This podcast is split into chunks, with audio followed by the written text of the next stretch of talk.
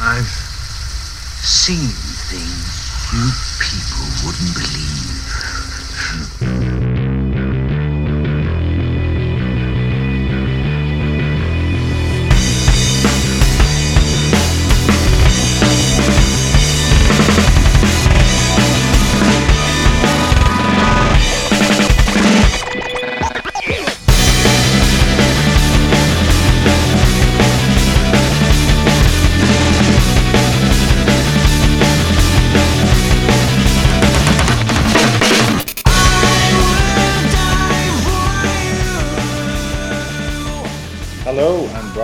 Episode 2 of the Film 89 podcast. My name is Sky and I'm the editor of film89.co.uk and with me is Hi, it's Neil Gaskin, writer and news editor for film89.co.uk, and with me is.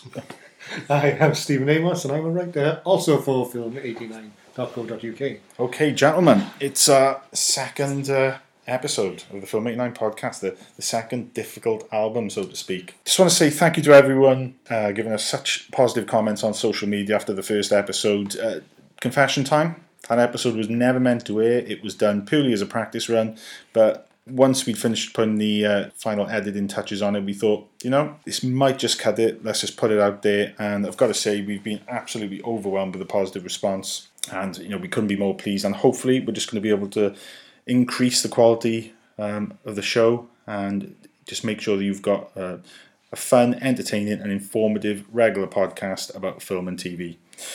Uh, this episode, we're going to have a rundown of the recent uh, 2018 Golden Globes Awards, uh, looking ahead to the Oscars, and just talking about a lot of the controversies that's gone on. Um, last year um, has been a tumultuous year for Hollywood with a lot of terrible revelations about some of the things that have been going on behind the scenes, and then that has sort of come out in the, the Golden Globes. Um, there's been there's just so much to talk about there. It's a bit of a sort of political hot potato, um, but we're going to try and um, sort of pick apart a lot of the goings on and and sort of what we think of what's what's been happening, and also give our views on the uh, winners of the Golden Globes and see if there's going to be any sort of correlation between the winners there and the forthcoming Oscars.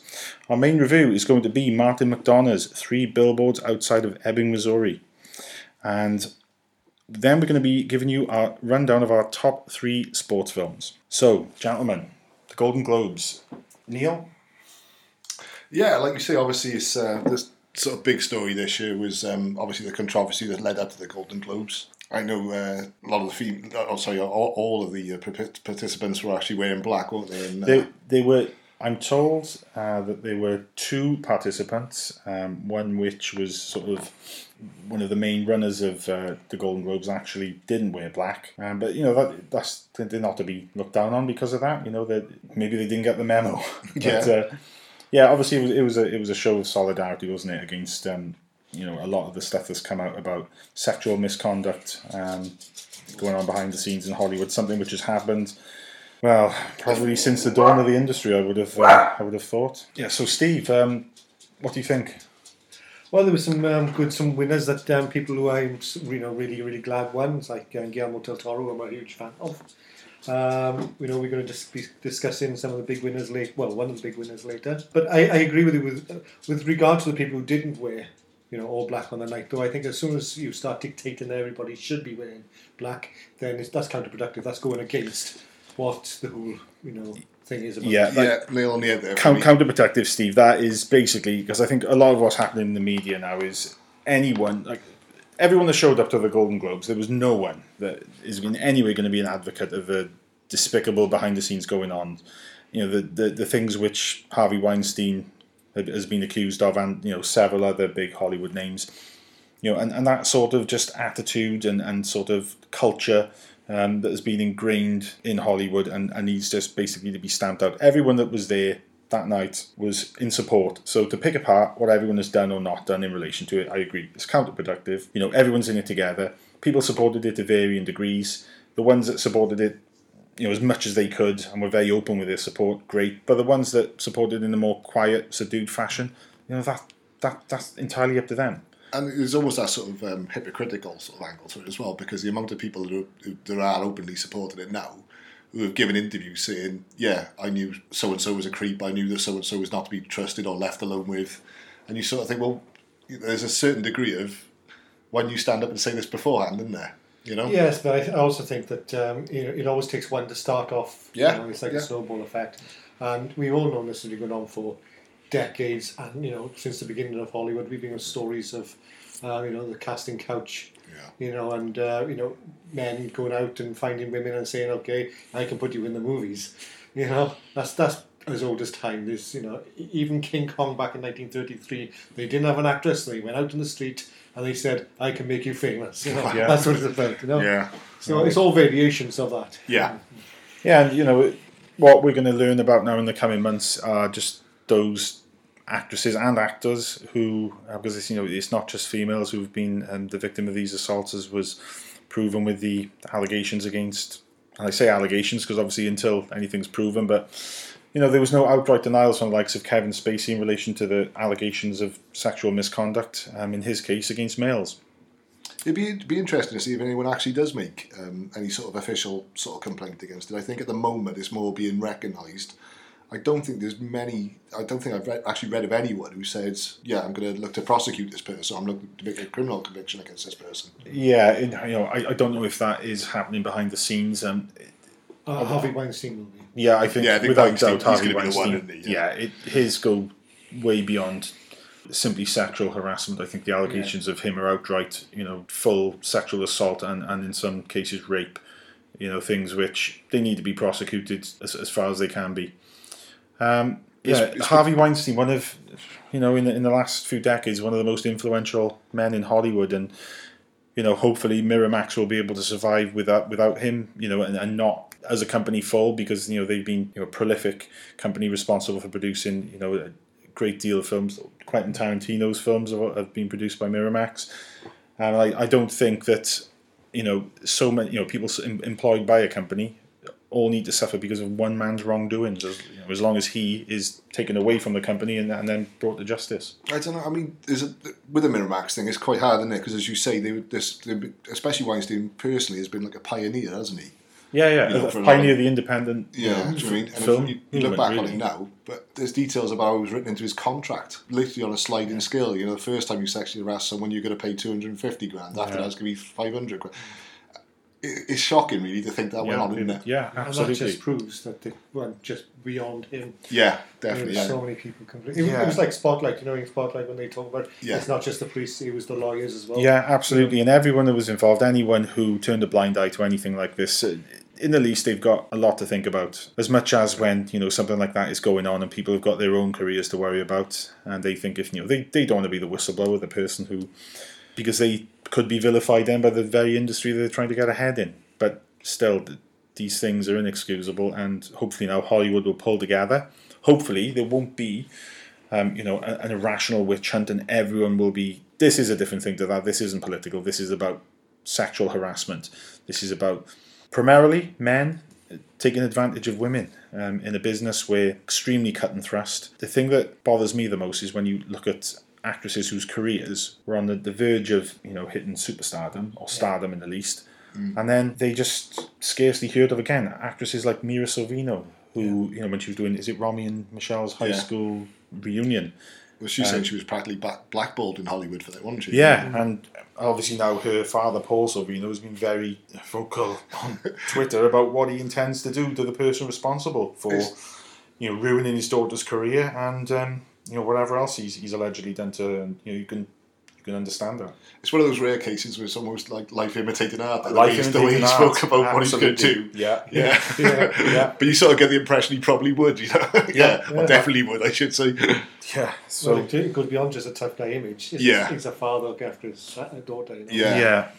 Weinstein, Weinstein at the moment being the absolute most serial perpetrator of all of this, the one who seems to have been, you know, put under the spotlight. Obviously, there are others who have had allegations um, laid upon them. Um, one of the one of the major sort of things that happened as a result of Kevin Spacey's allegations is the fact that um, all the money in the world, um, the the Ridley Scott film, was then subject of some quite well now very well known reshoots where Christopher Plummer was inserted into the role in place of Spacey. What what do you think of that, guys? Well, that's that's led to more controversy, Yeah. yeah. wasn't it? Because they were saying about the reshoots. I'm probably jumping. in, 'cause I think you're going to Yeah, say that's something. exactly what I was Go on, gonna Steve. say. Can I be talking up? Go on. Well, no, it's the fact that uh, Mark Wahlberg. Uh, uh, initially they said that everybody did it for free, and for about I think it was about ten days' work, it turned out that Mark Wahlberg got one and a half million dollars Yeah. for it, yeah. and Michelle uh, Williams, was it? Michelle Yeah. Williams, that's it. You know, uh, got one thousand dollars, Yeah. isn't it? No, yeah, She's if- basically earning about eighty dollars a day or Yeah, something. yeah, the same money, yeah. yeah. Yeah, It's crazy. Let's be honest. I'm a big fan of Mark Wahlberg.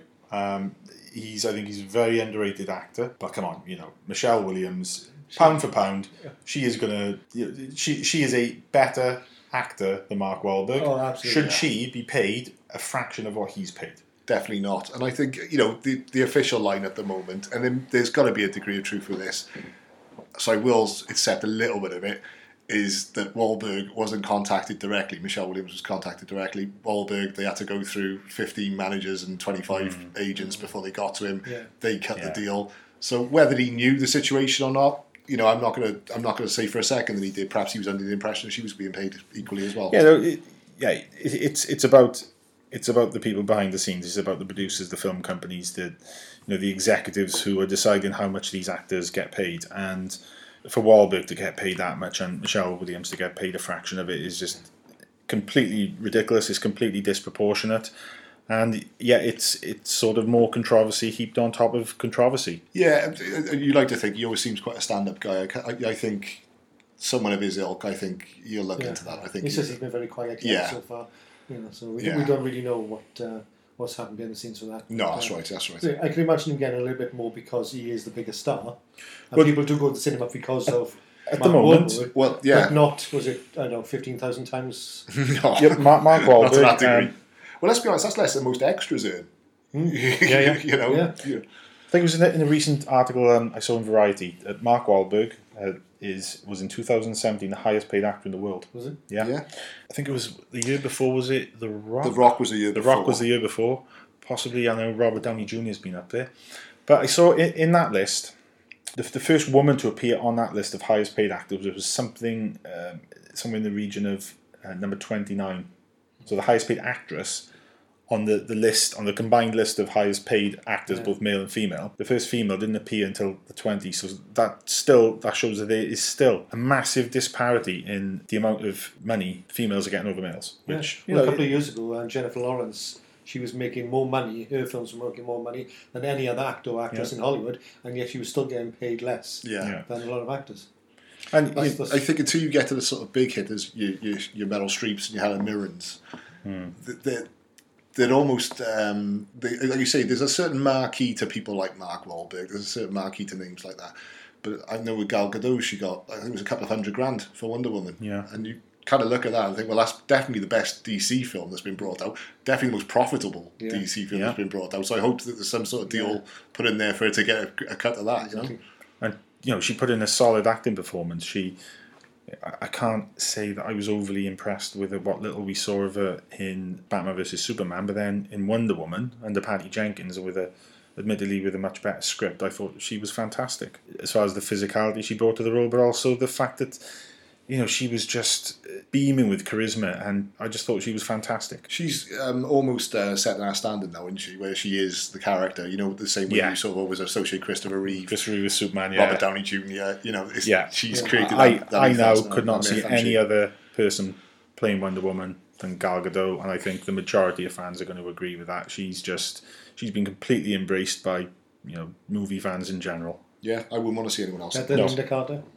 Oh yeah, Lynda, She doesn't spin us round. She doesn't spin around, Doesn't spin no. us round as much. But it is Yeah. that, that little gif that's been doing the rounds of her doing that little um, I like that dance gif, on the yeah. set, Yeah, and like you know, it, I I do like that. Yeah.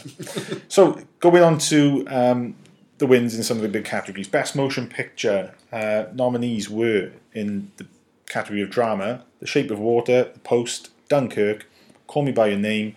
And the winner was Three Billboards Outside Ebbing, Missouri. So, any thoughts on some of the nominees in that category that weren't successful? Well, I think we've all seen Dunkirk, haven't we? Yeah, we all we all saw Dunkirk, and for reasons I won't go into too much, we, we sort of put it around amongst us, and no one bothered um, wanted to review it.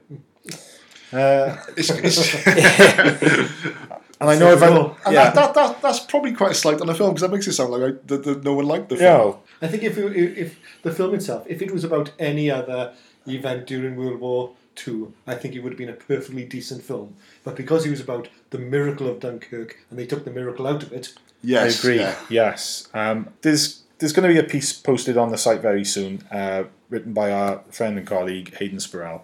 He, he's doing a series on the films of Christopher Nolan, and ultimately that's going to result in um, a review of Dunkirk.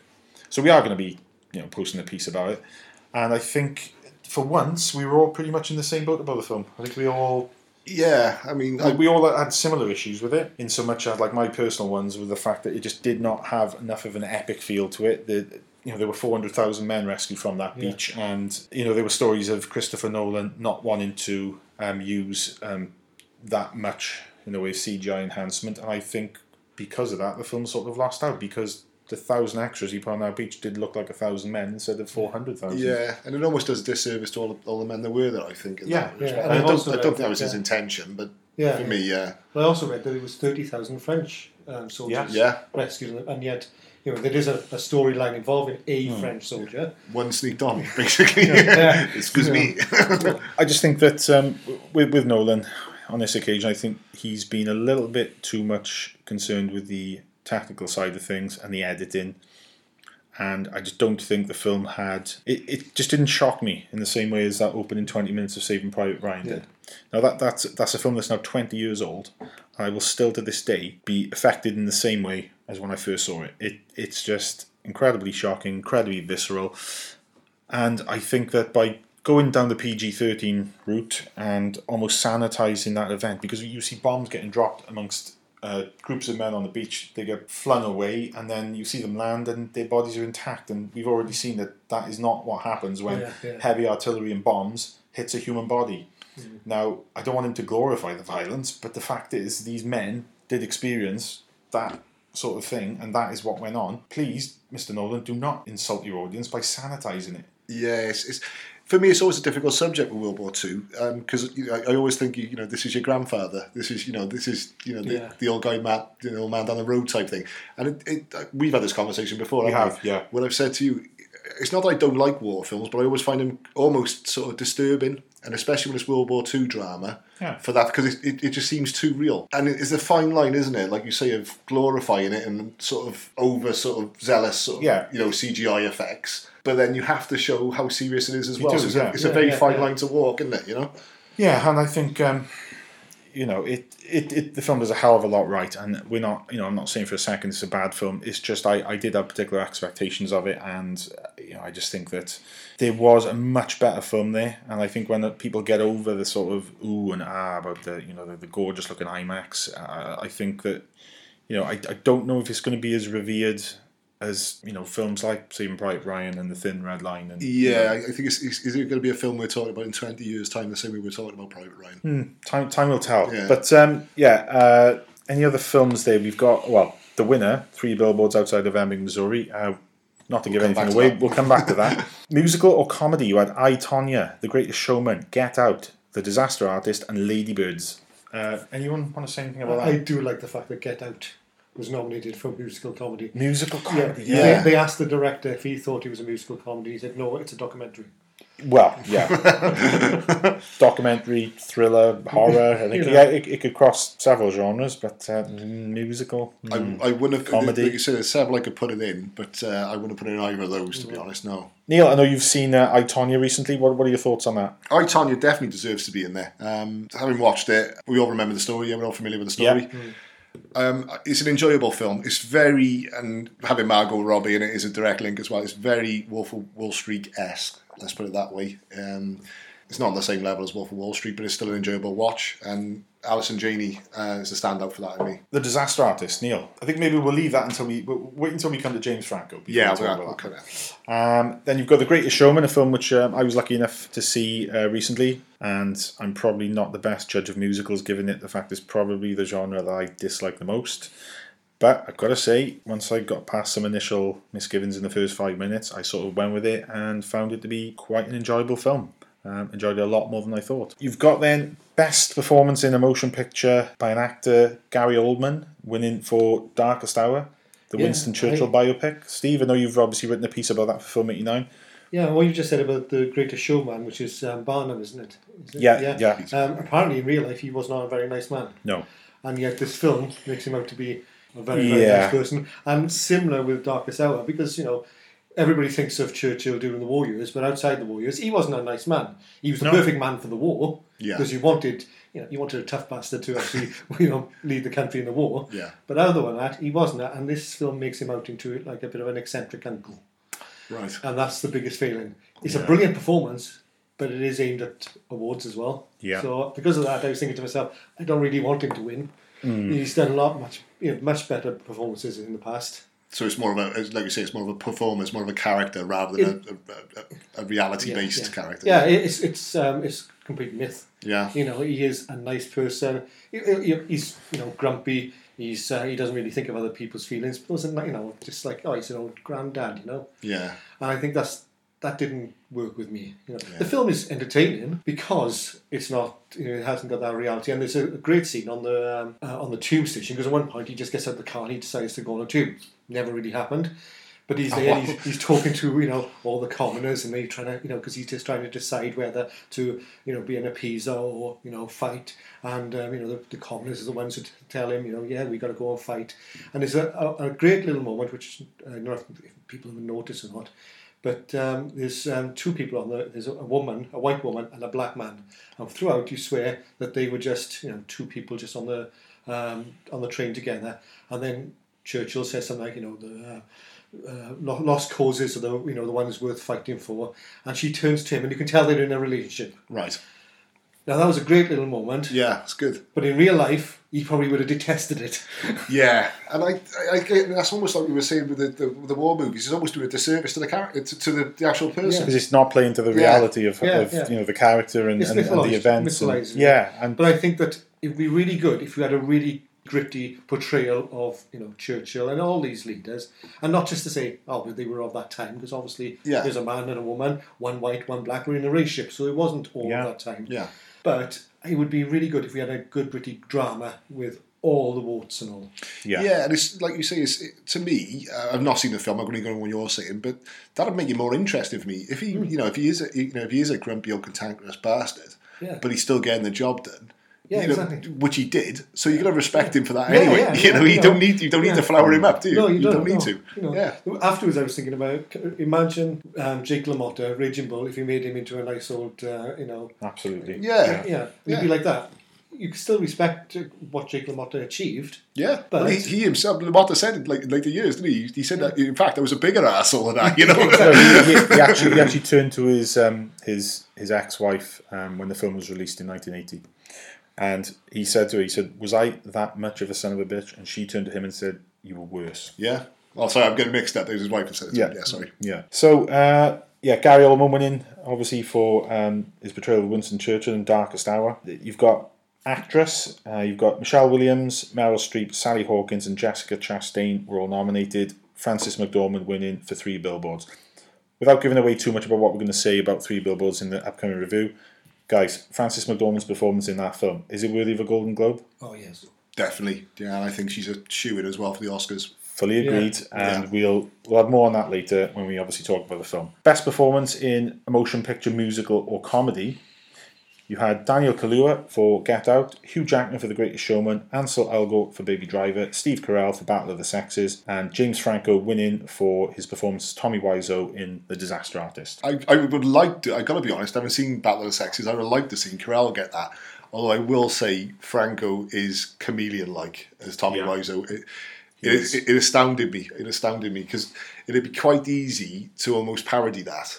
And Yeah. par- parody a parody, if you know what I mean. Yes, that's right. He, he plays it straight. Yeah, he does. You know, He- and his performance walks a line of mimicry and parody perfectly, doesn't it? Yeah, I mean- without actually falling into parody. Well, I have to admit, when I first saw the trailer, because I didn't know who Tommy Wiseau was, really, I'd never heard him speak or anything. Yeah. And I, this can't be real.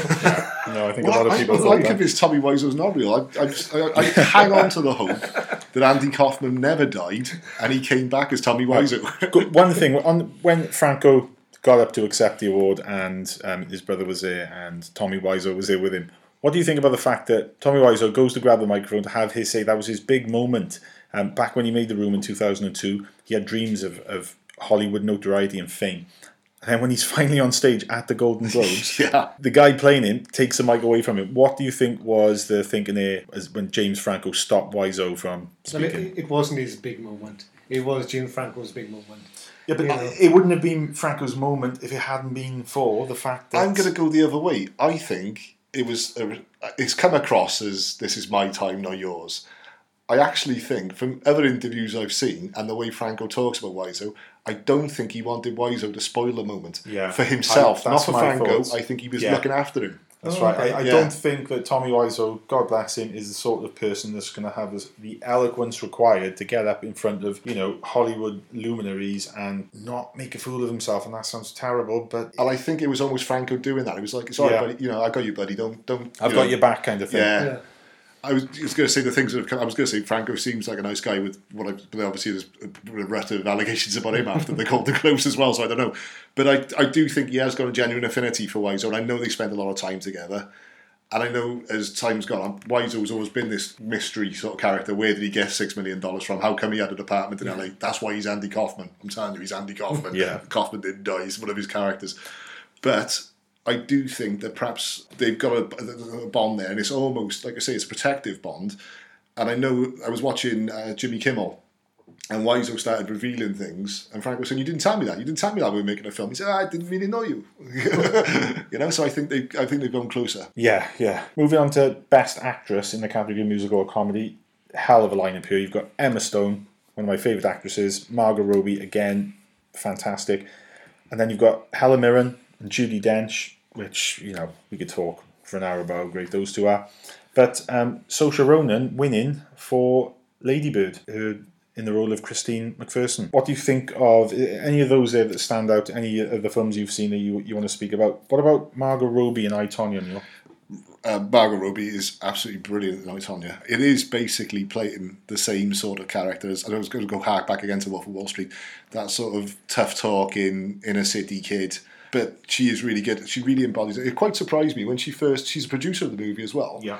She actually thought it was fiction when she first got the script because she grew up in Australia. she never knew anything No, about she this. wouldn't have Because known I imagine anything Ice about Skink the- is not big. in- Yeah. yeah, controversy. but you know, you can tell the research has been done there. You can tell that she sat there and watched hours and hours of footage of it. You know, and it, you know she really does pull off a performance. is is worthy of at least a nomination there. and Emma Stone playing Billie Jean King in the um, tennis biopic Battle of the Sexes.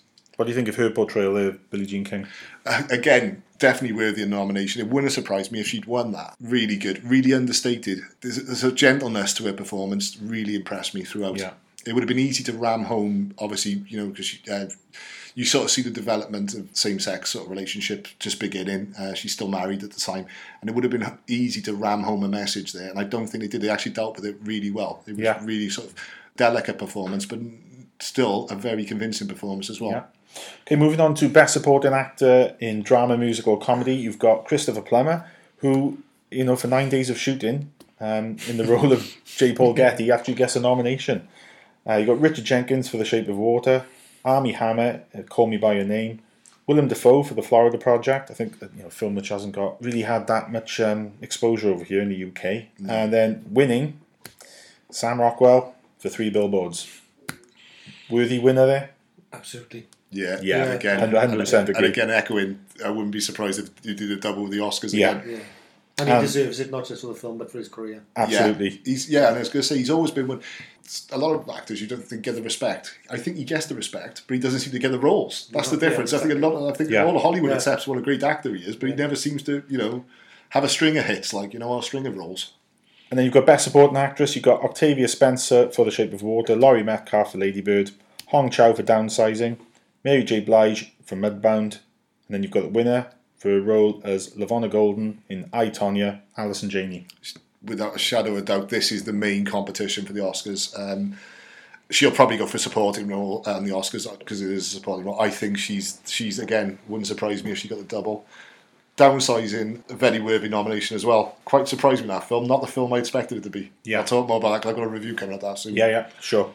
Okay, and then you've got Best Director Steven Spielberg for The Post, Ridley Scott for All the Money in the World, Christopher Nolan for Dunkirk, Martin McDonagh for Three Billboards. But the possible surprise winner for many is Guillermo del Toro for The Shape of Water. I think that's brilliant. I'm a huge fan of Yeah, uh, yeah, Guillermo del yeah. Toro. Um, Devil's Backbone and Pan's Labyrinth are two of my favorite films of all time.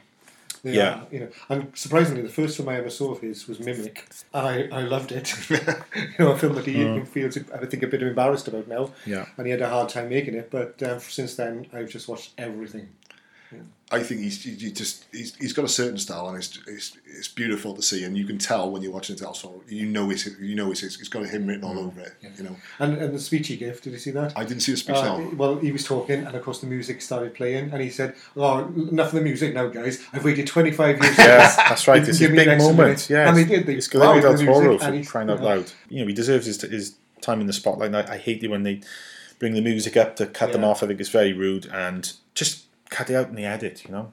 yeah. Yeah, his life story. I don't know if you, you know after he made uh, oh, which one was it?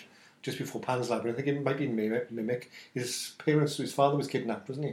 I don't know. No. Yes, because he's you know living in uh, Mexico and they were kidnapped because of course his Wow, success and yeah. stuff like that. I think he was a lottery winner anyway, Unbelievable. and Unbelievable. that's how he started funding his films, Cronos and everything. Wow. But uh, yeah, so you know, and he said there's three films through his career that have saved his life, and Yeah. his um, Sh- Shape of Water is one of them. He said. wow So Best screenplay, uh, Aaron Sorkin, uh, who is just you know the king of the, the biopic adaptation. It seems um, didn't win this time, but he's one of the nominees along with um, Liz Hannah and Josh Singer for The Post, Greta Gerwig for Lady Bird, Guillermo del Toro and Vanessa Taylor for The Shape of Water, but winning uh, again Martin McDonagh for Three Billboards.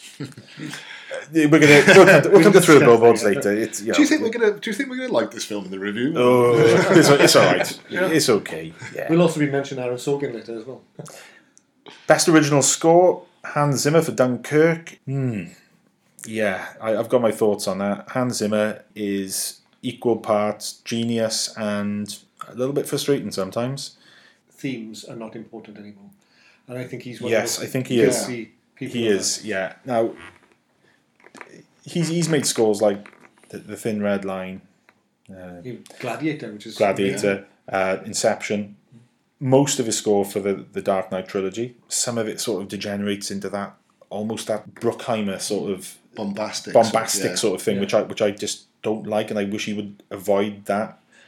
It, it seems that he uses similar sort of cues and and and a musical style for for action that I wish he would just sort of avoid because when he's doing more subtle. You know, dramatic music. I think that's where he is literally as good as any composer out there. the sort of ticking the ticking clock he had going through Dunkirk I like that it was good it was I built- did, but- but then it got annoying Yeah, because I because felt it almost became Dunkirk, the the score and the film itself, aided by the score and the editing, built to a crescendo quite early on towards the end. But then it built to another crescendo Yeah. and another Yes, crescendo. yeah. At the end, you've got to once you've done this three or four times, it completely loses its effect, and that's why I didn't find the film anywhere near as sort of tense and engrossing as I should have. In, in the end, I actually thought that the score stepped on the feet of what Nolan was trying to achieve, and in so much as that, I don't think he was worthy of a nomination. The others there are John Williams for The Post, Jonny Greenwood for Phantom Thread, a film which I have not seen, but really looking forward to it. Carter Burwell for Three Billboards. We'll come to that later. And then Alexander Desplat. Uh, is it Desplat?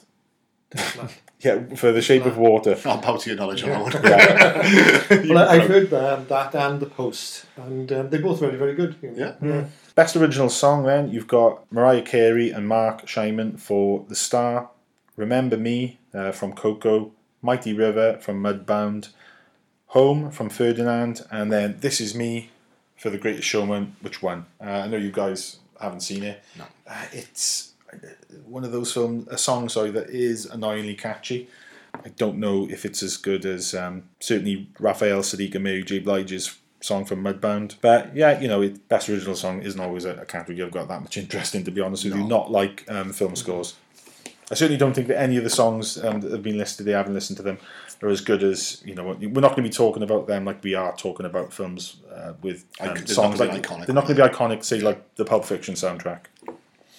And then you've got best animated feature. Coco winning, and then you had Loving Vincent, Ferdinand, The Breadwinner, and The Boss Baby all nominated. Anyone seen Coco yet? I haven't yet. No. No, it's top my list of uh, films to take my kids to see. I've seen uh, Boss Baby. I Yeah. have to say, it's a lot more entertaining than you would have thought. Really? I saw Boss thought- Baby the same week I saw Dunkirk, and I gotta say, if anything, I enjoyed it as much as Dunkirk. I loved the Glengarry, Glen Ross Yeah, references, yes. the fact that Alec Baldwin uh, did the voice of Boss Baby, and I've got to say, like the best sort of uh, kids animated films, there's a lot of humour that's going to go over the head of kids and Yeah. aimed, aimed squarely at adults, and for that, it's all the better for it. This uh, this is the thing It's a surprisingly uh, entertaining It could have film. been awful. And Yeah. it, it should have been awful. It could, it could have been like I thought it looked like a train wreck. I gotta be honest. That's why I never really. It could have been a Captain Underpants, which I was unfortunate enough to see. I've got to say, The Boss Baby. My, my my my boys are the age that you know they're all for films like that at the moment. That's all they want to see. But yeah, you know they're they're going to grow out of it, so I'm kind of enjoying it while I've still got an excuse to go and see these films. Just watch them while they're in school. That's what I do. Yeah, yeah. so anything else you want to add about the, the Golden Globes, guys? Looking ahead, maybe towards the Oscars. I think we've you know we we made little predictions here as to the fact that we think the likes of Allison Janney and um, Frances McDormand are going to be good front runners there for an Oscar. Any others that stand out? It's, it's, it's it's not always a guarantee, is it? I mean, you know, it, a lot a lot of the time it, it's al- it's almost seen as a consolation prize, isn't it? But I think this year may be the exception where you get, you know, double winners. It doesn't always happen to a great consistency, does it? You know, with uh, but I think you may see it this year. Yeah, I think so. Yeah, and I think when we see the um, the results of the BAFTAs coming up now, Yeah. I think that if they win them, then they're shooing for the Oscars. Yeah. Yeah. What's going on with these billboards, Mildred? My daughter Angela was murdered, and the police department is too busy eating Krispy Kreme to solve actual crime. I'm in the middle of my damn Easter dinner. Sorry, kid. And about time you got home to your mama. I told her I was gonna be out till 12. All this anger, it just begets greater anger. I saw you on TV the other day. You look good. I think the guy wants to get in my pants. Okay, so our main review this week is Three Billboards Outside Ebbing, Missouri, a darkly comic drama from Academy Award nominee Martin McDonagh. After months have passed without culprit in her daughter's murder case, Mildred Hayes makes a bold move, painting three signs leading into her town with a controversial message directed at William Willoughby, played by Woody Harrelson, the town's revered chief of police.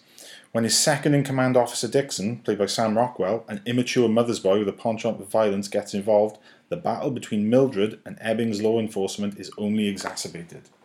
So, gentlemen, Three Billboards, a film which um, we've all seen uh, separately over the course of the last week or so. Neil, I was lucky enough to get to an early screening. I was totally blown away, like you say, by the performances in this film. I will make a little confession. I've gone back and seen it again. oof, And usually, if we to go back and see it again, it's because I absolutely loved the film. This time, it's because I wasn't sure if I loved the film. okay. Th- um, So that that, as we said on the last episode, that valuable second viewing. valuable second viewing.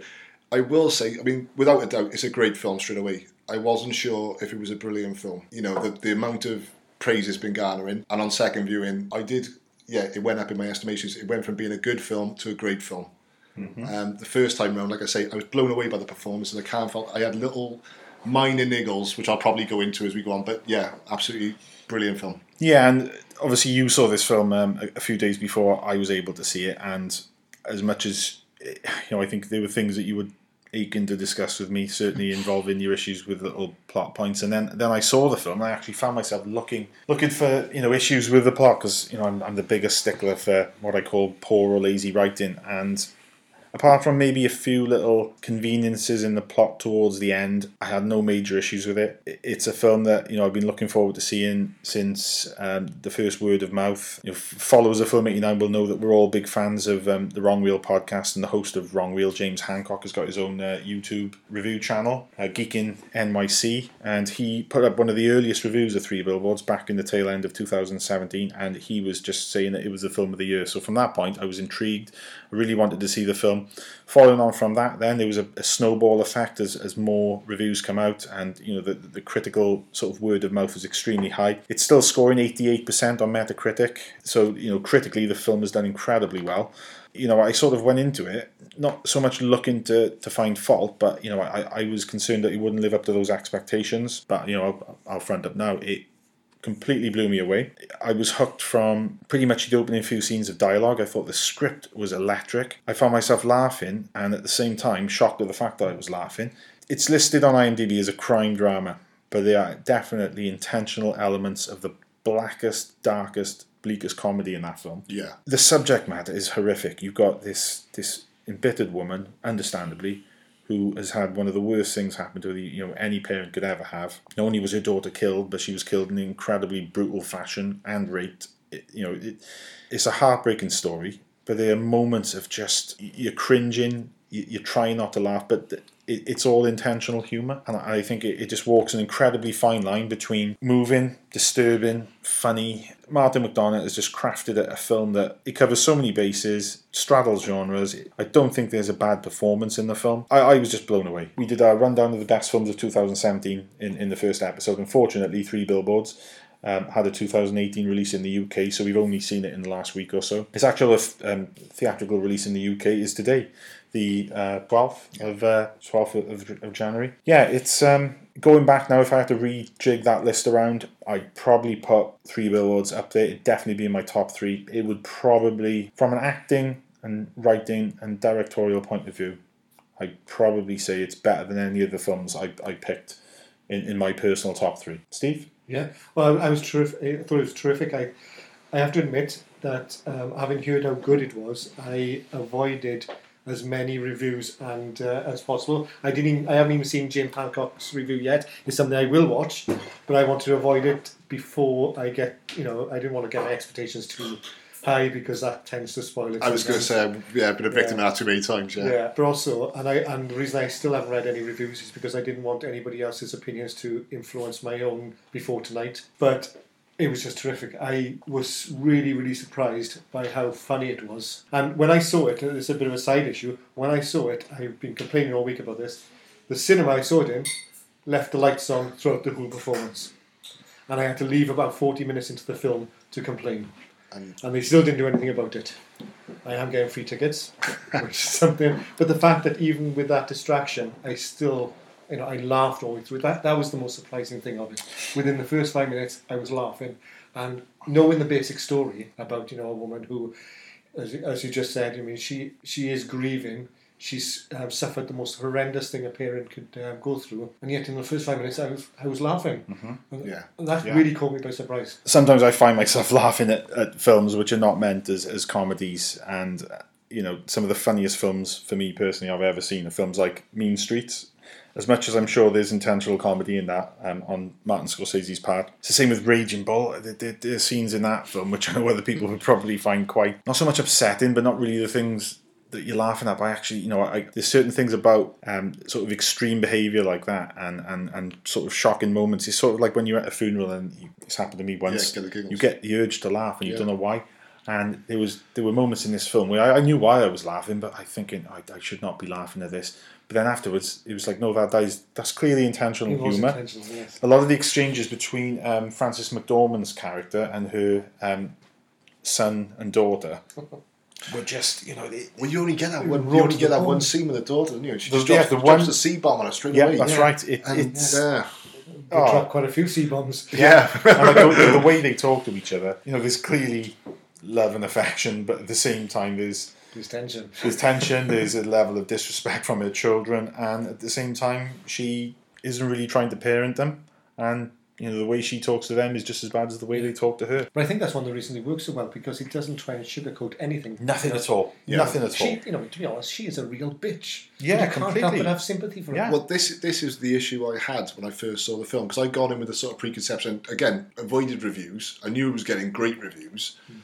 My preconception of this film was she's putting these billboards up because Woody Harrelson's uh, police officer uh, character, uh, who's The sheriff, yeah. uh, Willoughby, isn't it? Yeah. Is Uh, for Chief- some reason, Chief- is- Chief Willoughby, is for yeah. some reason dragging his feet. So going into that film to begin with, I didn't know. It, we, we, we doing spoilers for this? Well, I think it's fair to say if you haven't seen the film, perhaps skip this bit. I think we should possibly hold back on the spoilers. it's- Bearing in mind this, the yeah, the- yeah, Yeah, I was going to say, I know from reading reviews that they have put things about Woody Harrelson's character in there. But shall we just say I, I didn't know that bit. Let's go. yeah, there, there's a moment involving Yeah. Woody Harrelson's character that is certainly touching and touching and comes as a bit of a at the same surprise. Yeah, but I, I found myself on the first viewing because I had that preconception. When he has the chat with her and he sort of explains the situation, that really we've got nothing to go on. You know, I'd, Yeah. I'd love to catch your daughter's killer. Yeah. And that bothered me for the first time because I was like, why, you know, but then on the second viewing, I was like, this is what grief does. This is what Yeah, anger does. Like I say, she's not a calm person. And of course, you've got the backstory with her coming from an abusive relationship. She's mm. had years of hell. She's always been beaten into the type of character Yeah. she is. It was bothering me that she was not trying to help the son more. That she Yeah, was, yeah. you know, and little niggles like that were just pulling me. I, I was enjoying the film. Like I say, the performances were great. It took the second viewing for me to settle down and say to myself, I know what this story. This st- story's about grief. This story's about anger. And And that's it- the thing. Grief has got Yeah. the various stages of grief. Yeah. And she is stuck on anger. Yeah. And she hasn't gone further. She can't move and, past it. And she hasn't got anybody to help her. She's only got her son. yeah, You know, and he's just you know a teenager. He's not in the position to help her. She thinks that everybody else is going to be against her. You know, the police department and everything. So she hasn't got anybody to help her through this process. So she's on her own, and it just builds up and builds up. Mm-hmm. And of course, she needs to target it somewhere. yeah. And so she targets. She will be. And again, without going into too deep, I think it's almost. i I'm not going to say an easy target, but it's it's a target that a he's in that position where he will be the natural target, and it also Yeah. seems to be the impetus there where. There's almost a little bond between them where they're against each other, but they both understand where the other one's coming Obviously, from. yeah, it- you know, so it's almost like it's almost a sparring match rather than a full-on fight. He, you know? he wants nothing more than to solve this case. You know, the, the fact that they still got that physical, the, the case file lying around the station. Yeah. And as we later see, there's an intention from another character to carry forward and, and to investigate that, which again is, is something quite unexpected. But yeah, obviously, the, you know, this grieving woman, the case, it, the, she's not seeing any sort of movement on it. Of course, the, the people she's going to naturally blame for this are going to be the police. Yeah. Much of that could be valid. But then, you know, you, you say about you didn't like some of the, the things she's coming out with, and yeah, she is being completely irrational. She's wanting basically the police chief to, to go around and, and Break the law. forcibly break the law by taking samples of blood from every man in, in Ebbing County. Something which he says, I, I can't do that. You know, There's civil rights that prevent me from doing such a thing. But she thinks, well, no, I, I want it done because that's that way you will catch my daughter's killer. So yeah, she is being irrational, but like like you said, you know, grief causes people to act in irrational ways. And like I say, it's not it's not something that was spoiled in the film for me. It was something that was just taking me out a little bit. Where I was I would on first viewing, I was, I was sort of almost expecting some sort of resolution to come there from that, you know, from the, the mm. irrational. I was expected to move to the next stage, if you know mm. what I mean. And she doesn't. She she holds that anger. She holds that grief all the way through. Second viewing, like I say, the penny dropped a little bit more with me, and I was I, I found myself more absorbed in her story. You know, it wasn't mm. distracting me. You know. Yeah, I think that's one one of the reasons why her performance is so good, though. Yeah. because she is um, she is so hard Yeah. on everybody and on herself, Yeah. And yet you can't help but have sympathy for her. Oh, But definitely. Because not just the situation she's in, but who she is. She is, you know, underneath the crusty exterior, she is a likable person underneath, and you think that she could have been yeah. if Yeah. circumstances were different. Oh yeah, definitely. And like you say, it's almost that sort of the beginning when the billboards go up. She does the local TV. You know, she gets a few sort of like closer closer friends to her, are supporting her, Yeah. and then almost instantly that turns back around, doesn't it? Because of the situation. You know, the the town doesn't support her. No. You know, you can understand how that you know she needed that little bit of a boost, and she lo- you know she doesn't get it. I think she's looking as well as trying to get the the killer. She's looking for people to sort of you know embrace what Yeah, she's yeah, doing. You know. Yeah. So obviously we've got you know the Academy Awards coming up. It's Oscar season. Looking across the board, both males and females, performances from films we've seen in 2017. Is there a better performance that's up for an Oscar this year than Frances McDormand? Not the moment. I don't. There's nothing I can think of that would that I'm even going to compare to that. Because, like you say, to play a good character is one thing. To play a, an angry character and to keep that level of intensity throughout, and like you say, she's not a likable character. We all relate to her. We all feel sorry for her. but She's not a likable character anyway. Yeah, so obviously, you know, the time we're doing this, the, the nominations are, I don't think they've, they've, they've been released yet. But I think she's a shoe in. You know, she's She is absolutely. obviously deserves it. she's going to get a nomination. She's won the Golden Globe. But yeah, I, I, I don't think there's for me there's not a, a, a better performance in a film I've seen in the last twelve months. It, it's an incredible performance. Uh, you know, I, I love Frances McDormand. Um, the first time she really came to my attention was back in Fargo in well, 1996, where she obviously won um, for Marge Gunderson. You know, completely different character. You know, the wholesome local sheriff, very quirky performance. I don't think this was a quirky performance in any way. no, This no. this was much in the way you mentioned um, Raging Bull. Yeah. Now, as much as that is based on a real life character, th- this was a character that basically thrives in negativity. Obviously, it, it's as a result of her circumstances as opposed to the type of person she is. When you have a, a warts and all portrayal of a character, be it fictitious or otherwise, the film doesn't pull its punches. She's multifaceted. There's several layers to it. Like you were saying, she's a likable person at times. Other times, she's just a complete bitch. She doesn't get the best out of people when she should be doing everything she can to sort of convince people to pick up the case again. Obviously, the, that we see later on in the film, she takes some extremely rash action, which has some quite serious results, and then we see her learn from that. But at the same time, there's always this sort of. uh, It'd be interesting to see what she was like before th- these things happen with her daughter. What you know, what was she like as a person? And of then? course, what happened with her husband? Yeah, yeah, obviously an, an abusive husband.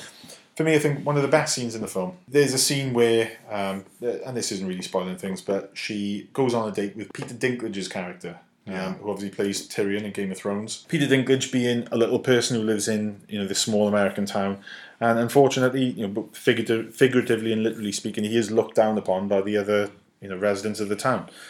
Um, you know, they, they make some quite nasty comments about him, and, and he is very much an underdog. But she forms a bit of a bond with him, and he actually asks her out on a date. They go out on a date. That sort of doesn't go well. Uh, she bumps into her ex husband, who makes something of a shocking revelation about something which he has done to her. And at that point in the film, I was thinking, well, given what we've seen of her character so far, I'm pretty sure now she's going to get up, walk back over to his table, smash a wine bottle over his head. But what does she do instead? He's sat there with his 19 year old girlfriend, which is obviously rubbing her nose in it. Instead of going over and, and resorting to violence, as we've seen her character do by that point, having learned from her mistakes of rash action previously, where she goes and does something which- which results in someone getting really badly hurt, she's actually really nice to her ex husband and his new girlfriend, and actually says to him, You treat her right. If, if you notice, it's the only time she shows any fear for anyone. Because And obviously, yeah, he- and if you look into the, you Yeah, know, he beat her Yeah. when, when they were together, and she's thinking this girl, you know, she's not the you know sharpest knife in the block. She's a nice person. she doesn't deserve what I She have. doesn't deserve what I, what I had, and I Yeah. think like that moment for me, I just thought you've won me over now. Um, I thought it was just a remarkable performance. Yeah, and I think it's an unfortunate side effect with domestic abuse. Like you say, the only time she shows any fear, the only time she shows any trepidation is when the ex is around. Yeah, And it, that's, That's right. I think that's because he's still got that hold over her because he's abused her and controlled her for so many years that yeah, and I think he's the only one that can ever get the upper hand against her. and that's as close. What she does is actually more for me is the closest thing she can ever get to being strong around him. What she does, she handles it with class. She handles it with decorum, Yeah, and that bit really touched me. I got to be honest. Yeah, there were there were so many moments in the film. There- There's that moment with Woody Harrelson. There's there's there's a scene that it reminded me of the Brooks Hatlen sort of mini film within a film from Shawshank Redemption, hmm. where Brooks Hatlen, the, the, the you know the old guy in the prison, the one that's been there longer than any of them, actually gets parole. And then for the next five minutes, you just see this little film about Brooks's life on the outside, which is sort of a little mini film in and of itself, which is one of the most moving things I've ever seen in a film.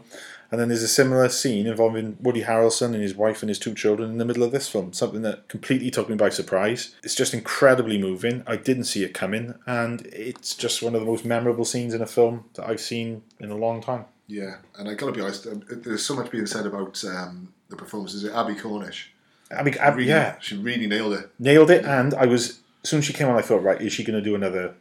You know, am I going to see her Australian accent coming through? She actually just played mm. in Australian. Yeah, Great. and, and there was no Yeah. reference. Play, to it, she played, just did- yeah, played to her strengths. She doesn't have to play an American. Yeah. Chief Willoughby met and fall in love with and married this Australian girl. Great. It She allowed the role them. with such dignity. Yeah, Yeah. it did. Really, even when Well, you see the two sides to it as well because you know she handles certain situations with dignity, and there's other situations where the, the one scene in particular where she's talking, they're talking about after they've had sex, and I was like, my God, Yeah, yeah, if I- yeah, if quite I had a woman fr- spoke to me like that, I'd marry her too. Yeah. You know? yeah.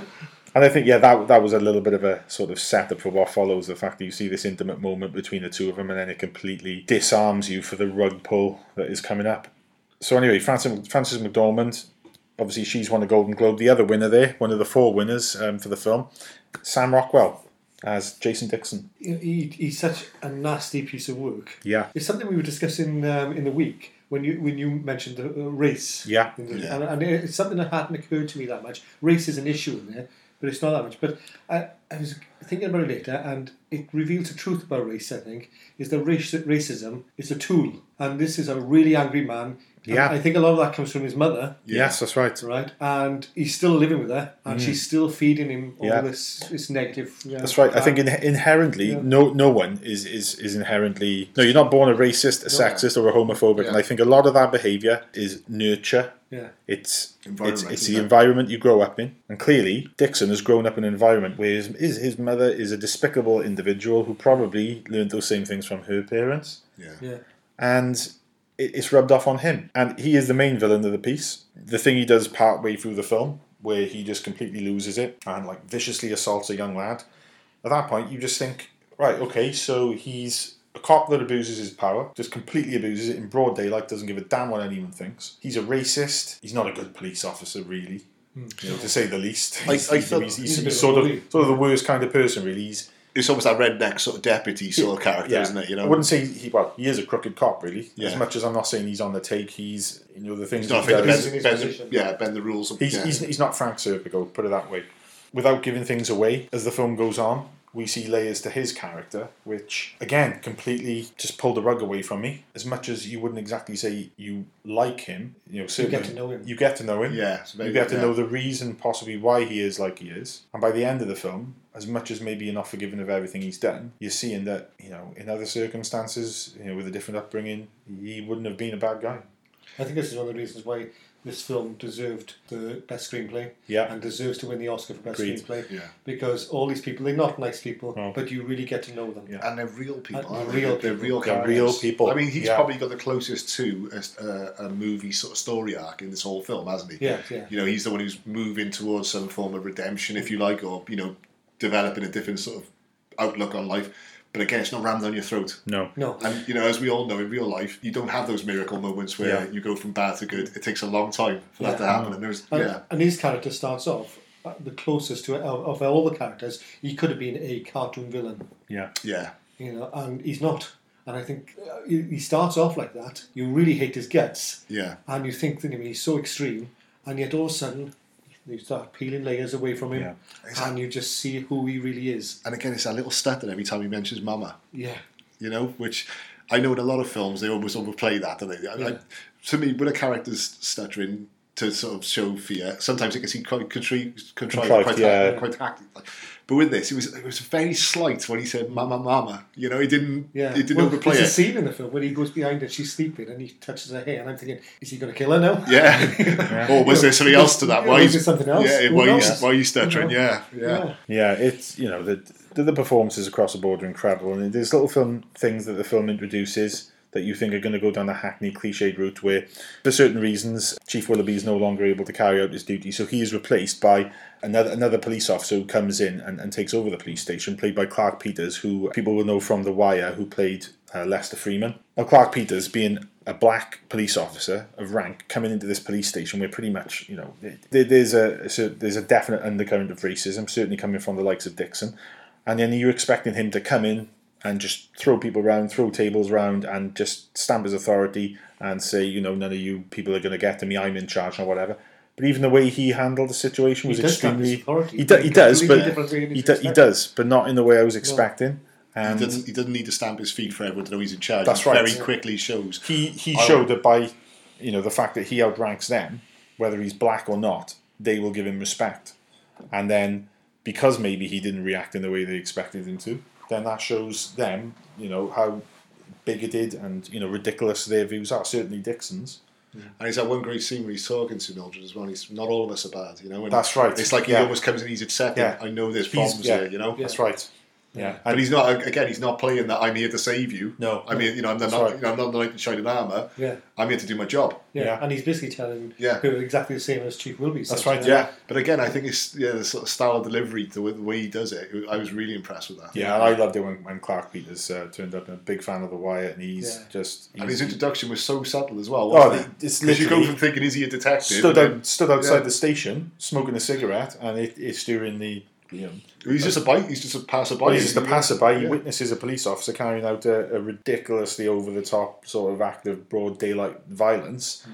and he's just there watching as a bystander. Didn't say a word. No, Didn't doesn't say a anyone. word. Dixon goes back in the station, and then you're expecting Abercrombie, this this this black police chief who's turned up. You're expecting him to completely wipe the floor with Dixon, Yeah. but he doesn't. Yeah.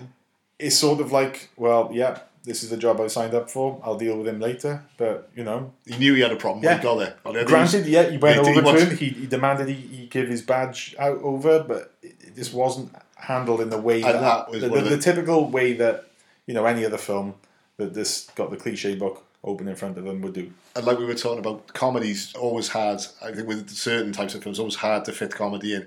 That scene where he asked for his badge, I'm not going to give too much away. It goes from being a dramatic scene to being one of the funniest things Yeah. I think I'll see this year. And it, it yeah, it's it's not broad, obvious humour. No. It, it's just beautifully, subtly played. Little moment um, later on where we, we talk about the scene where Frances McDormand goes on a dinner date with Peter Dinklage's character, and that doesn't go well. And prior to that, he has gone to help her in a time of need where she's had to go and repost these billboards. and as he's leaving the restaurant, after she has pretty much given him a little bit of a character assassination, he turns he turns to her and says, "I didn't have to come and hold your ladder for you." and it's just, Yeah, it, we all know it- it- it- put it over. yeah, it, it doesn't. It's not going to play, you know, unless you've seen the film. But I, I haven't put that in any kind of contact context, but when you see the film, you'll you'll just you Again, know, for me, that perfectly worked because, you know, I mean, It's charming, isn't he does a lot. He does a lot bigger favors for her than hold a ladder. Yeah, you know, yeah. but that's the thing. He, yeah. pull- that's the thing he pulls out as the main source of. Yeah. You know, that was my Sunday off. You know, I came and helped you. even, even the minor players, like I said, Clarke Peters who plays um, Abercrombie, John Hawkes who plays Mildred's um, abusive ex-husband, he's fantastic. Peter Dinklage is outstanding. I would like to see Don't more of forget Peter Woody Dinklage. Harrelson as well. we Yeah. Woody Yeah, Harrelson, yeah, yeah. well, Woody Harrelson doesn't get the credit he deserves. As much as Matthew McConaughey got all the, the accolade for True Detective season one, which for me is still one of the, the greatest seasons of TV we'll ever see, I thought Harrelson was as good. Oh yeah, he was definitely Just as good. Yeah, And I think in this terms. film, Woody Harrelson wasn't an actor, I think, that hit his stride until, you know, the last couple of years. I Well, he, he's admitted it because he was uh, he was always on the marijuana and stuff Yeah. like that for years and years and years. Now he's off it. He's, he feels more. he's, he's incredible. I, You know, I uh, think it was almost a case with Harrelson that when he, he he came out of Cheers and went straight to Natural Born Killers type thing. Yeah, yeah. It was almost like he was trying to shock and you know sh- Yeah. prove to people that he wasn't just a sitcom actor. Hmm. Yeah, he was just trying and to he find was, his- a, and he was a replacement sitcom actor as well, so he wasn't even. No, that's right. You know, he'd come in as a replacement for a, for an established character, a beloved character. Yeah. Yeah. And then after Cheers, I think he was trying to pave, pave his way by perhaps trying to be a little bit too rock and roll sometimes. Yeah. Yeah. You see him now; he's so understated in the way he does hmm. things. I've got to be honest; he's very similar in a lot of roles he plays. You know, Yeah. it's almost like, oh, it's Woody Harrelson. Yeah. But he does it so well. He does it so well, and uh, it wouldn't surprise me to see both him and Rockwell competing for best Yeah. supporting actor in this Definitely. in the Oscars. And I think um, as much as Rockwell's performance is It's a the lot showy. It's the most showy. Yeah. It's the one that's a lot more layered. There's more to it. If it wasn't for Rockwell being in the film, I definitely think Harrison would be a, a, a good shoe in there for best supporting actor. yeah, What do we think about? It was a, it's one hour fifty five minutes. The, the film just flew by. I don't think there was a dud scene in it. I don't think there was a scene in the film that either didn't develop the characters. The editing was pretty much flawless. I Yeah, just the, the directing is spot on, and Yeah. apart from one scene, I don't think it's showy at all. And the only scene is the scene when Dixon goes upstairs, and uh, you know. Yeah, yeah. because all that is one take. I don't know if you know Yeah, this. yeah, he yeah, leaves was- the police station, goes does, upstairs, yeah. Beats somebody, goes back downstairs, carries on beating them, Yeah. and it's all one scene, Yeah, yeah. one take. You know, I mean, it's, it's no editing at all. No, that. it's- but that's the only showy thing I can think of. but And- it, and, yeah. it's it's almost sort of you know you say it is showy, but for me that almost sort of encapsulated the, The moment. the moment for him, you know, he was in that tunnel vision, wasn't he? And it was Yeah. almost like you were seeing the tunnel with him, you know. So yeah, that worked for me. Guys, what do you think of, of Martin McDonagh? I think the, the films he's pretty much best known for before this are In Bruges and Seven Psychopaths. I've only seen both films once, and I've enjoyed both films. They're both films, uh, as we were discussing in the last podcast, sometimes you know, just for whatever reason, you don't return to a film for a long time. Yeah. Both of those films instantly. Now, if we were sat here having a couple of drinks and you said you're going to put either of those films on, I'd be, yep, chuck it on straight away. Yeah, I agree. Well, they're very funny films as well, and I think he's taking that Hmm. to something very serious, and he's married up really, really well. Yeah, Yeah. and balanced it Yeah. tremendously well. Yeah, he's not exactly a steady director. And when I was watching this film, it was making me think of another director who's I'm just waiting for his next film, and that's Dan Gilroy, director of Nightcrawler. yeah.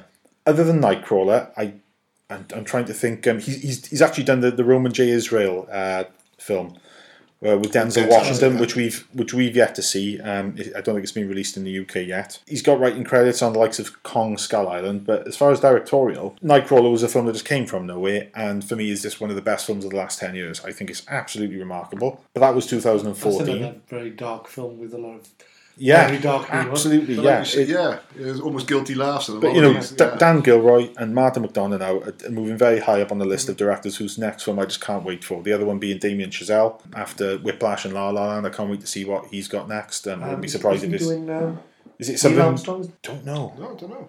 Ooh, I'd like to see that. Maybe I'm wrong, um, but I'm sure he's doing something like that. Right, okay, everyone. Maybe I'll edit this out for time, but we're gonna have to look up now. Da- check, Damien fact Chazelle, check. let's fact check. What's he got? Um, as director, upcoming project. Oh, First Man. First man. It's going to be. It's obviously that's going to be a Neil Armstrong Neil Armstrong. biopic. Wait, there you go, everyone. We probably should have known this, but we didn't. But Steve did, yeah. So Damien Chazelle's going to be directing a Neil Armstrong biopic. Absolutely can't wait. Steve, I know you're a big uh, fan of the space race and the like. I am, yes. Yeah. yes. Excellent. In yeah. fact, I saw Hidden Figures again yeah. recently. We were talking about Hidden the Figures family, last week. and it was it's just so entertaining. Incredible film, amazing, and like a companion piece to the right stuff. Yes. Absolutely brilliant. I'm, I'm ashamed to admit it's, it's on my list. I haven't got around to it yet. Yeah, Hidden It's Figures, one one of of the. films where, and I think we'll come on with, onto this in a while. It's one of those films that, for me, if I see a sad film, it's almost like a barrier goes up. It doesn't really affect me. Yeah. But a happy film, Yeah. I'm blubbering. Yeah, Yeah. I know exactly what you mean. And it was Yeah. perfect film. Yeah. Yeah, brilliant film. Um, I, I didn't see it when it came out in the cinema. Only watched it recently with my wife, but we were both completely transfixed. And yeah, it, the first thing I wanted to do after that was stick the right stuff on because there were little parallels to the events of that film. One of my favourite films, uh, just amazing film about the, the the space race, and obviously this showed a completely different side of it. But it was a story that really needed to be told.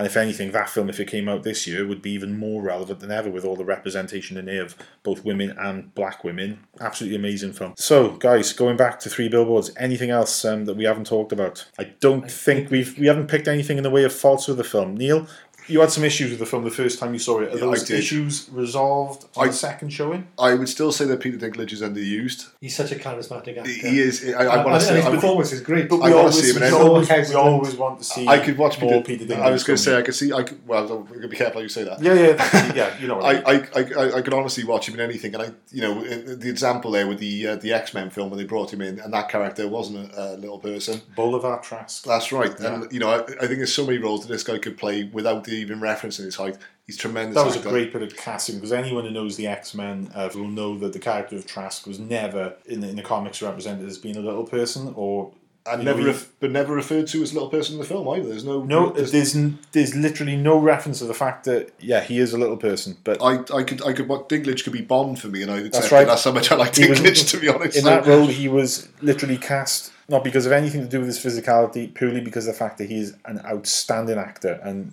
anyone who watches Game of Thrones will know that he is he's just incredible. Yeah, I think, and I say that's probably a personal fact because I'm such a big fan of his work. I do feel he was underused. It didn't impact on the story. Second time round, I absolutely adored this film. I, I liked the. I really, I, I thought it was a great film when I first saw it. Yeah. It went up. It went up another another mark for me. So that was that's a true indicator of how good this film is. So guys, scores on the doors for three billboards outside Ebbing, Missouri. Steve, I'll start with you. Um, I'll give it an eight. Eight out of Eight to ten. ten.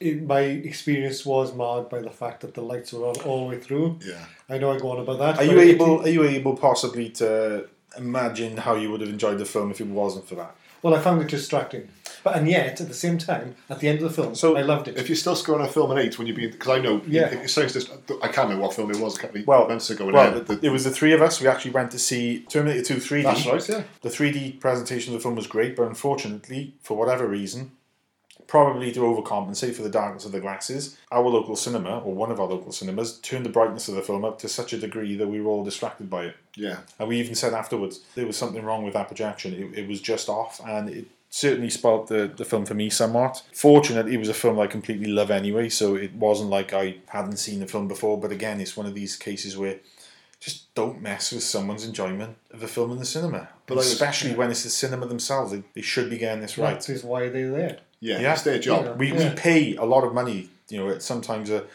an exorbitant amount of money to go and see these films. Other times we're lucky enough in, in, in, in our position that whether you go into a preview screening or not. You you expect a certain minimum standard, and you know the cinema keeping the lights on. I Yeah, I was going to say, a, te- a, te- completely a, techni- inexcusable. a technical fault, you can almost, it's annoying, but you can almost give them a pass. When it's something as simple as, can you please go and flick that switch? I'd have been They good refuse. I'd have been good yeah, all night. at that point, I would have thought, right, the, the, I I've missed a part of the film now. I'm when when, Well, you if it was a technical issue, they, as we coming out, they would have, should have been saying, "We do apologise. Yeah. Yeah. Here's a ticket for next time." You know, Yeah. and I would have gone, "Oh, that's fine." yeah. But the fact that we had, I, I and a few others were complaining about it. Mm. I had to go out after 40 minutes because I was get, really getting on my nerves. I should have worn dark Mm. trousers because every time I moved, it was catching my eye. the bald man in front of me was right below the spotlight. Yeah. you know, But again, But- if you but to, still, to have those yeah. distractions and score an eight, yeah. yeah, Yeah. Neil, Uh, it would have started off as uh, possibly a seven, maybe screened into an eight. I'm going to go nine. I'm going to go nine out of ten for this film. yeah, I'm going to go uh, an easy nine, and that um, I very rarely do I ever score a film a ten on first viewing. trying to think of when I've when I last did that. Yeah, there is one that I think I just oh uh, her Oh, right. the Wasn't Spike one- Jonze film Oh, 2013. Underpants. No, no, not Captain Underpants. No, her. Yeah, that on on first viewing, I think I pretty much scored that a ten. But three billboards, it's a very high nine for me. yeah. It gets the film 89 thumbs up. Definitely, the film eight nine yeah. thumbs up, guys. Go see it. It's out now on general release today. That's uh, Friday the twelfth of January. Obviously, by the time this podcast uh, goes live, it'll be a few days later. Just an absolutely amazing film, completely worthy of the accolades that's being thrown in it, and we just wish it all the best for Oscar time. I think it's one of those films. It's, it's going to be it's going to be remembered in the same way as No Country for Old Men, where people will still be doing retrospectives on this film five and ten years later. Mhm. Okay, so last week on the first episode, myself, Neil, and Rich gave you our rundown of our three all time favourite comedies. This week, out of the magical cereal box of choice, we have picked top three sports films. So, starting with Steve, what is your number three favourite sports film? Okay, my number three is a film which is not a classic. It's not a film that many people have seen, especially over this side of the pond. Uh, I think it's gross. I think it made about 30 million in America and about half a million around the rest of the world. Wow. And it's a film that if most people saw over here, they wouldn't have a clue what's going on. But I loved it, and that's Draft Day.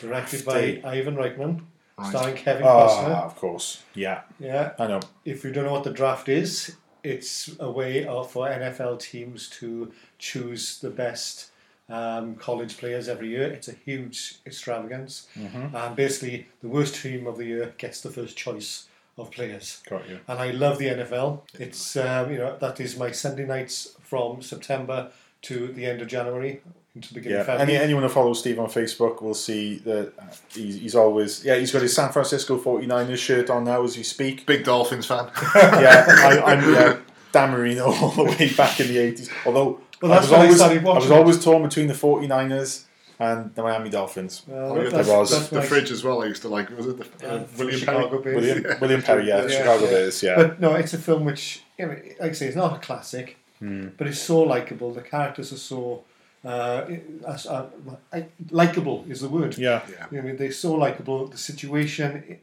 like I say, most people over here would, would see what's happening in the film, probably wouldn't understand the significance of it, Yeah. but it, uh, and it builds to a bit of a crescendo, crescendo at the end, which I think works perfectly. It's got great cast. You know, um, Denis Leary is Yeah. the coach. Who's it? Jennifer Garner is um, the girlfriend. Ellen Burstyn is the um, his mother.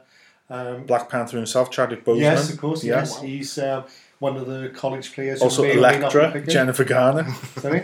yeah. Superman's dad, Superman's Kevin Costner. dad. You beat me to the punch on that one. so who's who? and, and Frank Langella, you know. Frank Langella, Skeletor. Skeletor. Skeletor, Yes. yes. Do you know last time when we said we were going to be comic book nerds, and then we talked about Marvel for about three years? well, it, uh, it's Let's not do that this it's in time. no, it's a it's a real fun film, a real likable film, and I've seen it I think about five or six times now. And if it's on, I could just carry on watching it easily. Mm-hmm. It's one that I've been tempted to watch a few times on like sort of rainy Sunday afternoons. Uh, Yeah. Not that I get many rainy Sunday afternoons free, but Yeah. it's one I've almost gone to a few times. But listening to that, I think it's uh, what I'm going to take up. Yeah. Yeah. Yeah, and it's got a load of um, NFL players, and um, you know, well, it's got Roger Goodell, who was the commissioner of um, the NFL. He's in it. So obviously, he was sanctioned, so he wasn't. Yeah. He's not going to do anything against the NFL. but I think it's just a really nice film. Okay.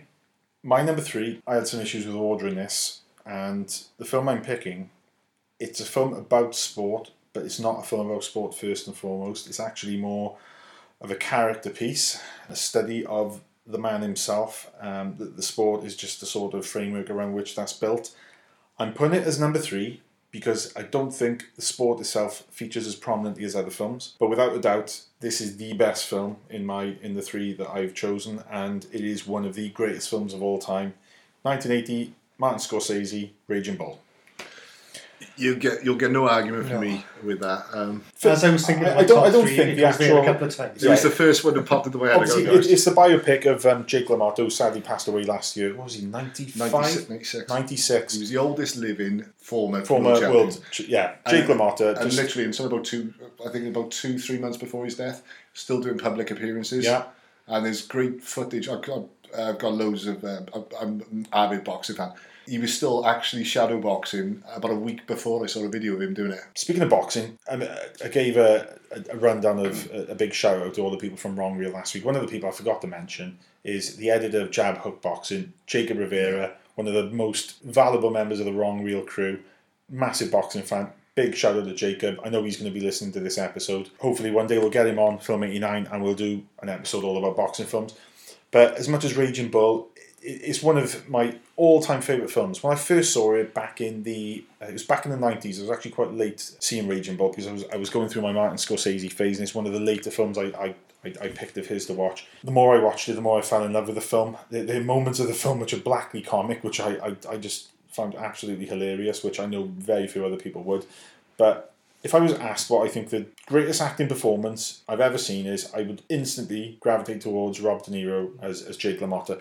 Not only did he go through that incredible weight loss and gain thing where he went off to Italy for a few months, um, just ate piles of pasta to play the older, fatter, out of shape Jake LaMotta. You know, he got into incredible shape. He, he actually, is it right, Neil? He actually won a few amateur boxing matches. He trained. Um, I'm trying to think which uh, Fifth Street Gym uh, with Dundee, and he trained with Johnny Boss as well. Yeah. I th- and you're looking. I think it was about 18 months, two years training, three or four Yeah. amateur boxing matches. A lot of the time with boxing films, we always get the actor has trained with a famous act, a famous coach such as Angelo Dundee or Freddie Roach, and they, they always sort of truck up. Trump out that line saying, "Oh, he could, he, he was good enough to box for real." This guy did it for real. You know? Yeah, he, he, he entered and was it three boxing I think it was a golden. It was a Golden Gloves tournament he went into as well. I think. Yeah, of, I think of the three Brooklyn boxing matches he entered, he won two of them. Well, you know. So you know, it, Rob De Niro, the consummate method actor, as much as he slipped into a sort of shadow of his former self in recent years, uh, he is probably my all-time favorite actor, and this is my favorite of all his roles. It's more of a character piece than, than, than any film I can think of. Uh, you, you just see warts and all, like we were saying earlier on. This is the most. It's not a pretty portrayal of a character. He wasn't a nice guy. He was an abusive husband. He was a complete shit to his his brother Joey, played by the amazing Joe Pesci. He just wasn't a nice guy. He even, you know, he as much as he had mob ties and he was throwing fights, he was just just not a nice guy. And he didn't even really get to the point in the film where he, he earned any redemption. I think that came later on in his life, you know, after the events of that film. But it's just a remarkable performance. It's an impeccably directed film. Uh, I love the black and white photography. The boxing scenes don't take up as much as much of the runtime as other films about boxing. Certainly not the likes of Rocky. But I had to put a boxing film in there. And as much as I love Rocky, Rocky 2, 3, 4, Rocky Balboa, Creed, I had to pick Raging Bull because it is the best film about boxing, even though I don't think boxing is the main theme. with, with without I say I could have done my top three on boxing films. I'm, you know, for, former boxer myself, and to varying degrees of success as you I've saw. seen my, you, as you saw my last fight, Hey. but uh, He was good. He was good, guys. Believe me. I've seen Neil. This guy could throw a punch. I've been on the end of a punch bag, holding it the other side, and I've I've seen him nearly dislodge it from the roof to which it was attached. it's not in my list. And the reason it's not in my list, as I say, I could have quite easily just done three boxing films. I was that confident without talking to either of you two. Yeah. It was going to be in at least one of your Yeah. lists. Yeah, I, I nearly didn't put it in just because of the fact that for me it doesn't centre on the sport as much as other films I've picked. But have no doubt, I put it number three as far as sports films go. When you're judging it purely on being a film, Raging Bull is just going to trump the other two on my list. But Neil, It's a real passion project for him as well, isn't it? I mean, you know, with De Niro. I mean, um, Yeah. And he saved Martin Scorsese's life for me because he was at was such a low ebb. He Yeah, was, he was, yeah. he was going And through his drug stage, wasn't he? Yeah. He And- was, and yeah. I was watching an interview uh, with Scorsese, and he said for about 12, 18 months, De Niro was constantly coming up to him with the autobiography saying, You've got to get clean. That's got to right. This, Yeah, and it was that. That's need." what got him out of his cocaine Yeah. sort of um, yeah And stupor that he was in. scenes. Every single one is filmed completely differently. And I've got to say, um, Thelma Schoonmaker, the lifelong editing partner of, uh, of Martin Scorsese, didn't she marry? She was married to Uh, Michael, Michael Powell. Powell. Yeah, Michael Powell, Powell and Pressburger, one of the all-time greatest British directors. The most impeccably edited film, or one of the most impeccably edited films I've ever seen. Uh, It's just absolutely incredible. I And the just soundtrack. I know. Oh my word! The score, the score. The score to that film. Oh, Sorry, I opening should say. scene. Yeah. Yeah. You know, in slow motion, just him. Well, if you if you look on my um, Facebook page, um, as much as I neglect it, I think I've actually my, my banner is, is Raging Bull. So yeah, that's my number three, Neil. In much the same way with Raging Bull, and again with Draft Day, we always associate films as being centred around a sport event. And I think we've, with all our choices now, we've picked a film where sports included. Perhaps it's a little bit more character driven. I wish mine was as classy as yours. Uh, I'm tempted to too. It's a film that came out in 1991. And I gotta be honest, I don't think, I think it was at least the 2000s before I saw it. I missed this film because it came out two weeks after Terminator 2, and that's Point Break. Oh, oh Right. sports now, extreme sports. It's extreme sports. It is extreme sports. Right. right. Bear, Wow. with, bear with me. Okay, yeah, go on. Please Bear justify why Point Break is primarily a sports film. Bear it's about with- surfing, yeah. Okay. Uh, it's about Is it as much as film about surfing as Big Wednesday? Right, I'm coming to that. Right, every, Don't tell me Big Wednesday's your number one. if- no, Neil, I know you're an avid surfer. Right, this is what I'm coming down to. I would love to be able to surf. I'm not built for surfing, and I've got to be honest. uh, Yeah, being a former heavyweight boxer, there's no way I'm going to be ever be a surfer. I've been prepared for you guys to react to this in this way. What, I, what I will say is, um, like I say, I this was a film that in my teens it was almost everyone's go-to film. For whatever reason, I never saw it. Like I say, it came out two weeks after T2, and it was also the same year that Robin Hood was released, so I th- uh, Prince of Thieves. So I think it sort of got pushed into the background there. I actually saw it in the cinema when it Yeah. was first out. right, okay. I've got one ally. I've got no issue with Point Break. It's it is what it is. right. No. It'd Kathryn Bigelow. it'd- I was going to say, Oscar Bigelow, yeah. this is what I was going to say. She's the only female director to ever win an Oscar. It would be easy to write this film off and say it's a trashy sort of popcorn flick with just extreme sports. What I'm going to say to you is, if you want to watch a trashy exploitation of extreme sports, go and watch the remake and see how I've terrible that is remake, is yeah, in I've watched the comparison. remake. It's a terrible Yeah. film. I Like you say. Kathryn Yeah. Bigelow, you've got uh, there's definitely James Cameron influence there. The way the city is portrayed It's a character in itself. is a character in itself. You've almost got throwbacks to T2 as well, that LA suburbia. Yeah, I agree. No, Yeah. I, I, my, my laughter was down to the fact that Yeah, I know it's sport. There's the- yeah, it And I did, I did, I got, I did actually Google sporting movies to see if anyone else had Because included, if- and it's surprising how right, many if- lists yeah, included. if, if we're going to be saying that Point Break is a sports film, then by equal measure, The Last Boy Scout is a film about American football. well, you could have, you could have put Last Boy Scout there in you there. go. I well, yeah, I could have, I could have put Last Boy Scout in. The other side, what I was going to say as well, if if you go through, uh, going back to the T2 thing, by the way, John Connor's foster mum is an FBI agent in this, so there is definitely a T2 connection. Jenette Goldstein, yeah. You got Gary Busey, who's re- famous for Big Wednesday. Yes, that's right. Yeah, Yes, coming is. back into Yeah. coming back into it. I Yeah, picked up on that. Yeah, I picked up Keanu Reeves gets knocked all the time. And, Yeah. uh, let's be honest, quite justly a lot of the time for his Mm-hmm. acting abilities. If there was ever a guy who was going to play a gnarly surfer dude, It's Keanu Reeves. He's Keanu Reeves. Yeah. role, Do you know the original choice for Keanu Reeves? Uh, Keanu Reeves' No. part, John Utah? Willem Dafoe. Oh no, Kathryn Bigelow fought to No, get Keanu no, Reeves no, into no. Because Yeah, what you've got no. to think is at the time, clean cut. No. Willem Dafoe and then Johnny Depp. I can see Johnny Depp doing it at that stage of his career. Yeah, absolutely. But not Willem Dafoe. Not Willem Dafoe. I don't think not we at all. remember it. So basically, we've got Kathryn Bigelow to thank because you're thinking Yeah. he was- this was this was Bill and Ted at the time.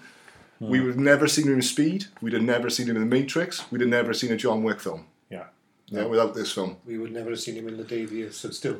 well, yeah, or Dracula. Yeah, Bram Stoker's Dracula. I'll give you that.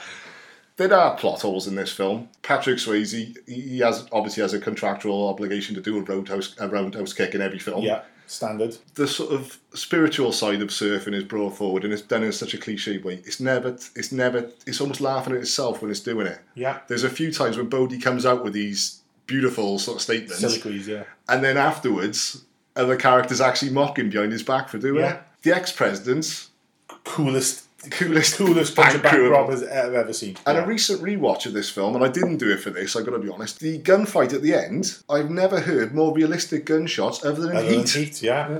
It's, No. it's a really surprisingly good film. I'm it sold. does, it I'm does, sold, it does I come take in. back. Yeah. No, I haven't Great thought choice. of this film for a long, long time. But when I was watching Spider-Man: Homecoming last year with you know, you know the, the fellas who had the masks on for the Yeah, that's right. That's what I thought Ex-presidents, of. of The course. ex-presidents. And again, it's some great, uh, you know, the little Tom Sizemore ca- uh, cameo in it when he comes in, and he's like, you know, do you think I like my fucking hair like this? Yeah. little, little bits, and little, uh, uh, Keanu Reeves drops a little Easter egg.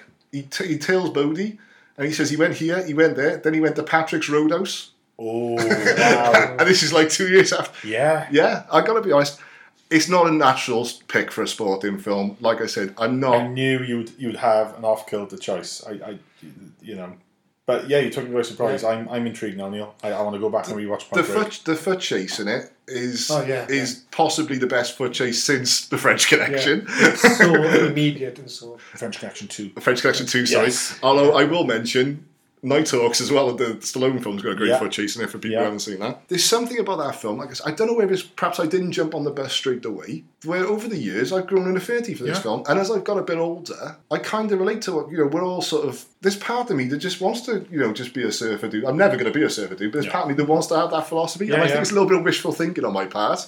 I'm sold. I like it. Yeah. Yeah. Cool choice. Okay, thank you. Sorry about that, guys. Steve, you're number two.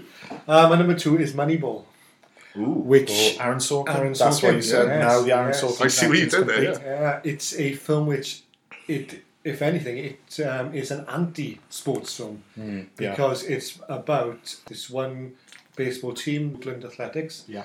and their general manager Billy Beane took the magic of baseball, which everybody talks about. I mean, there's so many films about the magic of baseball. Yeah. and he took all that away, and he said, "No, it's a statistical thing. We don't need." Big hitters. We don't need that clean, um, you know, that moment when the ball hits the bat and that, you know, clean, Yeah. crisp sound. What we need is, can he get out to first base? Can he get out to second base? That's what we need. And it takes away all that magic, and yet the film is so captivating. I think it's uh, Brad Pitt's one of his best performances. I think that um, it really captures the the, the background, the, the way that they operate um, behind the scenes. It's almost mundane, and yet it's you know really really interesting because Yeah. we, we peer into something we don't normally see. Yeah, I, I the music is is brilliant. The directing is just outstanding. I, I just I love that film, and again I've seen it quite a few times. It's a very different choice to Draft Day. Yeah. It's definitely different to Point Break. yeah, I, I, I've seen Moneyball once. Um, I, I saw it the year after it came out. I there's been times in my life where I've really been into American football, really been into basketball. That you know, two of the four big you know sports in America. Aside from that, and you know, ice hockey. Never really been into baseball.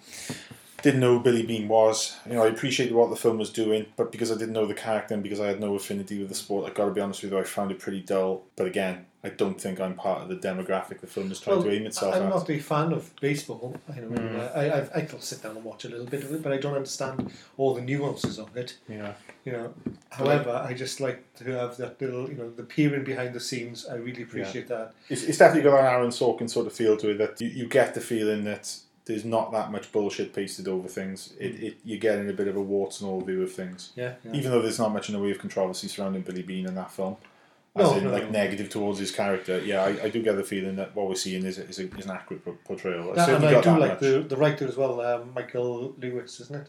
I think The Blind Side, which is another excellent sports Yeah. film, um, and he's written you know, um, The Big Short. Yeah. you know he wrote, he's written all these books, and uh, he's an excellent. He's one of these writers that he can write about a really complicated system like finance or something, and then as you're watching it or as you're reading the book, you think, "I understand this."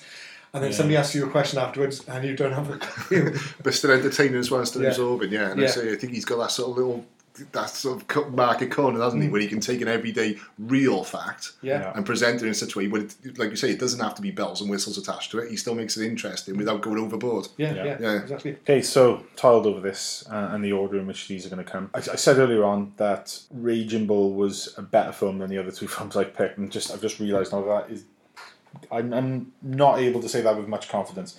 My next choice is a film that Neil, you and I saw together back on the on, on the day it was um, initially released, which was back in 2008. It's a film that I have still only seen the once. I said earlier on, it's very rare that I'll watch a film once and rate it a 10. I came out of this, there was no doubt in my mind, this film was a 10. The film immediately went on to do extremely well at the Golden Globes. Unfortunately, it didn't do as well in the Oscars that followed. I think the main lead was robbed. He was absolutely deserving of the Best Actor Oscar. That film, 2008, Darren Aronofsky, Mickey Rourke, The Wrestler. It's my number two as well. So There you go. Yeah. Fantastic. so yeah, I've I can't remember the last time a film moved me in the cinema as much as this did. I think you and you and I left the cinema and we were pretty much speechless. I think we literally must have said words to the effect of "That was incredible." It's one of the few times that I've sat in a cinema, and especially with uh, another guy. Yeah. I, I, Okay. I want a double. I want a date. We were with other men.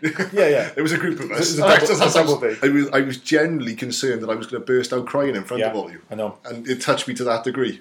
Yeah, it's an incredible film. And unlike Raging Bull, the, the sport of wrestling or, or sports entertainment does feature far more prominently, and it is as much about the sport as it is about the character. I if anything, more so, because ultimately the path he follows is because of the demands that sport places on him, the physical demands, and then the fact that he he basically completely has messed things up in his personal life and relationship with his daughter. It's just such a moving film, such an honest film. It, it's brutal. It shows the, the, the, the behind the scenes thing of. You know, I've seen several documentaries on wrestling. I know wrestling gets a bit of a hard time because it is more sports entertainment than sports, but there is There's a dark. there's, There's, a there's a dark side. side to wrestling, the politics behind it, the incredible physical strain that goes that, that these men put themselves through and women now. It's just a remarkable film. It's one of the greatest performances I've ever seen alongside Raging Bull. I, w- I would say the Mickey Rourke's performance is it's in the same ballpark and uh, Robert De Niro's uh, as Jake LaMotta. Yeah. incredible film. Didn't he didn't win the Oscar that? Um, that I don't know. It could be. I think he made a lot of enemies along the way. Yeah, I Mick, Mickey Rourke. Mickey Rourke obviously went through. You know, he was never Hollywood's golden boy. He Well, he Could have been. he could have been. He, ki- he, could he have been. kicked back at being Hollywood's golden. He did. That's he, the was- difference. he was, he was yeah. a Hellraiser, wasn't he? And you talked about someone who, you know, I think he'd had two fights before he sort of got made the big break into acting. Yeah. And then decided he wanted to go back boxing. And Yeah. having seen Mickey Rourke box, Yeah, he made the wrong choice. he made the wrong. He Definitely. actually fought about two, three years ago in Russia. Yeah. I watched him live on Box Nation fight, and it was quite bizarre to see it. Like, I, I don't think I don't think anyone thought that we'd be seeing anything of a of a you know Mickey Rourke come back, but he'd already started it really in Sin City in two thousand five Yeah. playing Marv. yeah, and Stallone had given him a bit of a leg up as well Now, with Get Carter. just to He go back actually, getting he you know he had already come back because in Sin City he's absolutely incredible. You, you be say, you say about characters like um, Christopher Reeve and Gal Gadot perfectly um, Yeah. portraying a comic book character. No better performance in a comic book film that's more like the character than in than Frank Miller's Sin City. Mickey Rourke playing Marv, I was- incredible. I was, going to say when we were when we were sort of getting a list together in my head, I, I instantly I was going to say well, I didn't know you were going to go through wrestler as well. My first line was going to be Mickey Rourke's finest hour, and as soon as I said, that, I was like, "Ooh, hush your mouth," you know, because yeah. you got Marv is. Uh, there's a, there's a, Yeah, there's no, a, there's I- a good agree, balance yeah. there between the it's two. a Like, completely yeah. different role. He's not done much since either, is he? You know, he's No. not he's not gone on. He's yeah, and he it was, almost um, like as if that was his. Expendables. And he was in, Yeah. he was, Yeah. he was, he was in Iron Man too. yeah, Um, That's my son's favourite bad guy. really, In all of Marvel. He loves Whiplash. he loves one Iron Man too. You go home, you give your boy a pat on the back because He's definitely one of the strongest Yeah, anyone bad that, guys that for has the listened to the, the Wrong Reel episode, the, the first one I ever did uh, with Wrong Reel, where myself and James Hancock spoke at length about the Marvel Cinematic Universe. I am a strong defender of Iron Man 2. I give my reasons why in that episode. It's episode 210 if you want to look back through the Wrong Reel archive. I, I know there's issues with the film, but I think it gets unfairly maligned, and Mickey Rourke is perfectly fine in it. He certainly brings an amazing physicality to the role. And yeah, good on your boy, good choice. more, yeah, more and more sort of two dimensional than just I'm a bad guy. I want to take over No, your planet. He has right. genuine genuine Yeah. motivation there. You know. Yeah, to, um, Howard Stark screwed my dad over. Yeah. I'm going to get back at his son. It's great. I mean, the, the lens, the I mean, Ricky Rock didn't want to do this. No, he- when he was first right. off to him, he turned it down. I think it was two or three times. The Yeah. studio wanted Nicolas Cage. You know, again, we're going into Willem Dafoe point break territory again. He actually agreed to do it on the proviso that he could rewrite a lot of his own lines. Yeah. And one of the things he wanted was when he was boxing, he used to have Sweet Child of Mine. The studio said, "We haven't got the budget to get a Guns N' Roses. We've already got a soundtrack. We're going to." Gives his pal Axl Rose a ring. Gets the rights to the song for free. That's the way. That's the way Hollywood that's the way. works. well, whether this is true or not, and again, I've, um, I'm, I'm, I'm never too eager to trust um, some of the trivia on IMDb, but apparently the original choice the studio wanted was Nicolas Cage. yeah, The Aronofsky fought to have Rourke play Randy the Ram Robinson. he was made to play that. He was. He, that, that was. Yeah, that was the role he was made to play. He, as much as like you know, uh, Rob De Niro was the, the consummate method actor in Raging Bull. Mickey Rourke was actually juicing himself, where he used he- razor, razor blades to cut himself and juicing himself in other ways. in which other he- ways. which yeah, openly which he to. openly admitted to. Yeah, um, which you This- know, do you know the steroid dealer and he buys the gear off? Actually, got- Scott Siegel Actually got arrested the for selling the steroids. Steroid dealer in the film was actually arrested a few months after the film's release for possession of steroids and assaulting federal officers. and you got Marisa Tomei as well. Marisa Tomei, incredible, absolutely incredible. Fantastic. And Evan Rachel Wood as his Yeah. as his daughter. Marisa Tomei in that film. I mean, it'd be easy, especially given the character she is playing, Yeah. to look at her as just like incredibly hot. She is incredibly hot, but the depth she brings to that character, Absolutely. and the way she, the way she softens to him, the way she sees. You know, once his gas drops dropping, there's that great line where he says, "You know, the only place I can get hurt is outside the ring." Or I'm right. paraphrasing. Yeah. But as, as the film goes on, No, it's the only that- place I get hurt is out there. Is it They right? all don't give a shit about me. the one scene we've got to talk about when he sort of semi retires after the heart surgery and goes to work in the supermarket. You, want, you want some fucking cheese, lady? You want some fucking cheese? And he starts punching the Oh, in the meat slicer. the meat- yeah, and you, we were, you know, going back to a. Again, perhaps you shouldn't perhaps be shouldn't laughing. laugh at that. But you was- and I both we were laughed. laughing. Yeah, the, the Wrestler, one of the most enjoyable cinema experiences I've had. It, it did take me by surprise how much I enjoyed the film. Not that by then I didn't think that Mickey Rourke could deliver. It's just, you know, I thought, is it going to be, what side of wrestling is it going to show? But it, it- you know, it, it was just warts and all sort of behind the scenes thing of, of just the, the shit that these guys go through. And yeah, say, worthy number two. Again, this film could, could easily be my number one if it wasn't for the fact I think the film I've picked is more an important look at the sport that it represents. But my number one choice, again, and I'm going to say this confidently, my number one choice as a film on its own isn't as good as my numbers three and two. yeah. But I'll go into that when we come to it. Like we were saying about the dark side of wrestling and stuff. I, I grew up almost detesting wrestling. It was, you know, it was fake. Mm-hmm. Yeah. It was. My son absolutely loves it. I Yeah. took him to watch a wrestling show, only a uh, regional sort of Welsh wrestling. There was a guy there. Uh, I wish I could remember his name now. After the show, paused and had pictures taken with all the kids. He signed autographs. He was fantastic. He was great in the ring as well. My son wanted a picture taken with him, and he said, "Like our Facebook page, upload the pictures." So I thought, "Ah, great, I'll do that." And the next day, there was a picture of this guy in a hospital bed because he'd separated his shoulder. Yeah. Right now, this guy was the first fight. At the end of the evening, he was having his Yeah. pictures taken with the kids, No. and I thought, you know, there's a side to, like we say, the side to things. We always just assume they're just basically like acrobats. Yeah. The physical knocks these guys were taking, and it brought home to me after, Hmm. you know, after it actually reminded me of the wrestler, the way this guy had kept that persona up all night, and the fans are the most important thing. It really amazed me. So, Neil, obviously, that's your number two as well, the wrestler. Yeah, don't Steve, My are number we on one. to your number one? My number one, if Moneyball is an anti-sports film taking away the magic Hmm. of um, sports, and my number one is Field of Dreams, which is all about magic. Yeah. It is the. So I got, it. I got my life. prediction right then, Steve. Yes, yes, you did. Yeah, it's, it's the wonderful life of our generation. Mm-hmm. You know, it's it's a film where I think women have got um, beaches and they can go in and cry in as much as they like. Yeah. Men have got Field, Field of of Dreams. Dreams. Yeah. It's Fully a- agree.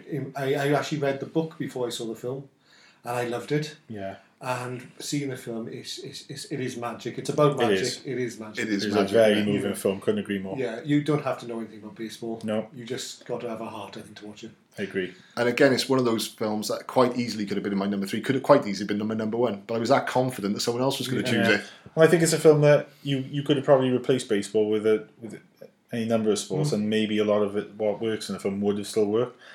And it's got James Earl Jones in it as well. And One Burt of my Lanc- all-time. Lancaster. Yeah, yeah. I know. Yeah, I know. yeah. Yeah, what it, This you is know, the, this is the words for Exactly. that. No, It's when like- when you see his performance, Burt Lancaster, something like um, Sweet Smell of Success, Yeah. and then you see him, or um, The Swimmer. Graham Gantry, and then Yeah. you see him in this film, completely different. Yeah. Mm-hmm. and he just wins you over. You know, it's a film I could again I could put you on And now. James Earl Jones. And And James Earl Jones. What I love about the Burt Lancaster, you know, you, you see a lot of the representation of the baseball players, and they all go back to being young, and he's still Yeah. a, he's still a doctor because that was his most rewarding thing. He Oh. enjoyed Yeah, baseball, yeah. See. but then then my It's life started. coming back to me now. My life came, my life became better as I got older, whereas Yeah. everyone else seems to be harking back to that.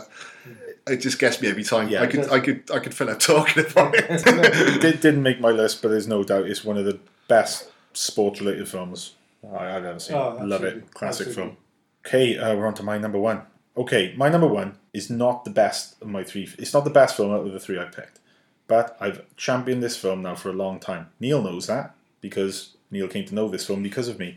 yeah. I am a huge fan of motor racing. There's a lot of motor racing films, such as Ron Howard's Rush, the uh, Steve McQueen film Le Mans, which, in various de- degrees or to various degrees, give a, a very good and accurate portrayal of motor racing. But a film for me that just encapsulates a certain time and place in a sport where that sport was going through the most important changes in the history of the sport is John Frankenheimer's film Grand Prix. Obviously, Neil, I don't think that's going to come as much surprise. I picked that film. I- You I know knew, I I am. knew. I will. I will wave the flag, the, the black and white flag for Grand Prix, um, as long as I live. Made in 1966, the making of this film is is as fascinating as the actual film itself. It was filmed alongside the 1966-67 Formula One season, and when I say alongside, they were actually filming race scenes in between the actual race events as they were occurring. Stars James Garner, Yves Montand, Toshiro Mifune, Brian Bedford. Bedford Montand and Garner play the three main races in the film. It is the most accurate depiction of the sport I've ever seen. It's the most accurate depiction of any sport I've ever seen. Not only did you have famous actors, but you had real life Formula One racers actually in the film. Uh, people like Jackie Stewart, who at the time was championing massive changes which would come in after that season. Basically, in motor racing back in that era, there was a fair chance that every race someone would die or get seriously injured. It was by far the most dangerous sport. All the safety restrictions that we take for granted now in Formula One have started as a result of this particular season of Grand Prix racing. It, it was building up, and basically, th- this incredibly strong co- community of, of team managers and drivers, more importantly, were sick basically of seeing their, their friends die or get you know really badly hurt. From a technical point of view, John Frankenheimer has always you know he's always been a very technical director and always sort of put realism above most other things it's quite a melodramatic film and there are particular scenes which some people might find a little bit cloying and a little bit you know overly dramatic. Aside from those films which are still quite well done and they still get across the camaraderie between the drivers and the teams and, and the sort of behind the scenes stuff and the fact that these guys as much as they it's incredibly competitive sport there is a there's an amazing sense of community from a technical point of view, the film is absolutely outstanding. They didn't use real Formula One cars for the actual filming. They used Formula Three because they couldn't actually afford Formula One cars for the, the actual racing. The- cost of which at the time were, were just ridiculous. Would have been completely cost prohibitive. But when you're actually watching James Garner driving in that car, any other film filmed about at the time, James Garner would have been on a green screen. It would have been a process shot. Hmm. In Grand Prix, James Garner it did all of his own racing scenes. They were actually coming up with new techniques on the fly. These cars, as much as it was very, it was very risky to offset the balance of these cars, but they would put a big armature on the car with a camera facing the driver. And there's one scene in particular which I believe is on Monza. Now the Monza track at the time had the layout of the track was you have to see the film to believe it. It was it had one corner with a high banking where you'd be doing about 150, 160 miles an hour, and at the top you had basically a paper thin metal fence preventing you from going over the edge of the the end of the track, which was about 40 or 50 feet off the ground behind it into a load of trees. And these drivers were just pushing the absolute limits uh, of the car uh, and very frequently losing their lives. When you see James Garner driving 150 miles an hour along this track, you see the camera pan around to show that he is driving that car. And behind the scenes, when James Garner was in between filming days, he would actually go out on the track and he would race other racers and he would frequently win. It is a technically astounding film. It's not short, it's nearly three hours long. Neil, I, I, I talked you into watching this film, didn't I, a few years ago? You gave, I can't remember it was a Blu-ray DVD. I gave you the DVD, yeah. you gave me. And I, I gotta be, I, I, have no interest at all in motor racing. Um, I did enjoy Rush, ironically, but Mm-hmm. Yeah. um, that was after this. The thought of sitting there and watching an almost three-hour film, especially that type of film, that a film I'd never heard of, Yeah. Mm-hmm. that I hadn't heard anyone else raving about, that no one else was recommending to me, and I watched it almost begrudgingly. I think I was actually off off the sick on the sick from work. I was amazed by how good this film was. I was Mm-hmm. totally sucked in. I love the fact you've got an intermission on the DVD as well. Yeah, to me that was just fantastic, I know. amazing.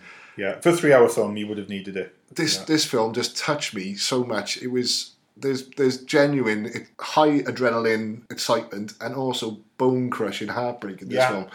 it's, it's from the opening scene of the opening credits are just pure car porn. You just if you, if you look back on um, film eighty nine, I've done an article about uh, the film, and I actually do. A, I've got a little screen grab of pretty much most of the frames from the opening credit scene, which shows the beginning of or, or the warm up to the race at Monaco, and it's just you see pistons uh, opening and, and, and valves opening, closing, throttles, and and and tires being put on, exhausts and gauges, and it's just it's, it's pure car porn. But it, it is absolutely phenomenal. It- It's a very pathetic film because it showed one of the main drivers. Bearing in mind this is 1966, he gets involved a horrendous car crash where he's where he's badly burnt because he pushed the limits of his car, and then weeks later he gets back behind the steering wheel um, against doctor's orders. He's extremely badly burnt, but he's such a driven, you know, competitive sportsman that he just pushes his body to you know dangerous levels. That was 1966. 1976. I know what you Exactly the same thing happens with Niki Lauda, who was involved in this incredible competitive sort of streak with James Hunt in the 1976 Formula One season. Pushes himself. He's, he's a very technical um, driver. Ends up in horrendous crash where he gets extremely badly burnt. What happens? A few weeks, I think it was eight weeks later, he's back behind the wheel. So the That film scene when he puts the predicted. back on. Yeah. Yeah, yeah, and and th- this film ten years before, by some miracle, predicts something that happened. I will have to watch ten years film. later. I have heard of it, but I've never seen it. That's my number one because it. After that, the um, the safety regulations which were brought in started to completely change Grand Prix, and as much as it took decades for the sport to become, you know, as, as safe as it is now, it still shows that these guys were willing to risk everything for this sport. A lot of them paid the ultimate price.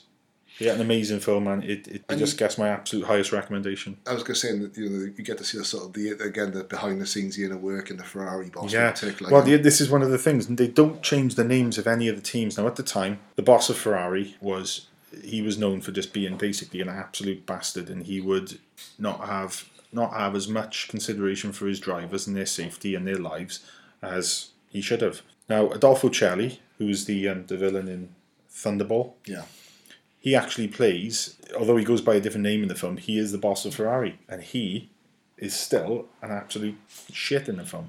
which is that cold heartedness. You know, Yeah, you, now- you, you work for me and you win. bearing in mind that the filmmaking team were working with these, these real Formula One teams at the time, and you know they, they had such a good relationship. How they were able to get this one past the Ferrari boss without him kicking up a stink is beyond me. And the fact that you know maybe he was just he didn't care and he didn't watch the film, but he isn't portrayed in a particularly good light at all. And I don't think if this was happening today, There's no way. there's no way that they would be able to make such a, a negative sort of portrayal of someone who's still active in the sport. So all credit to the film. It's, it's just the sense of realism throughout is just remarkable.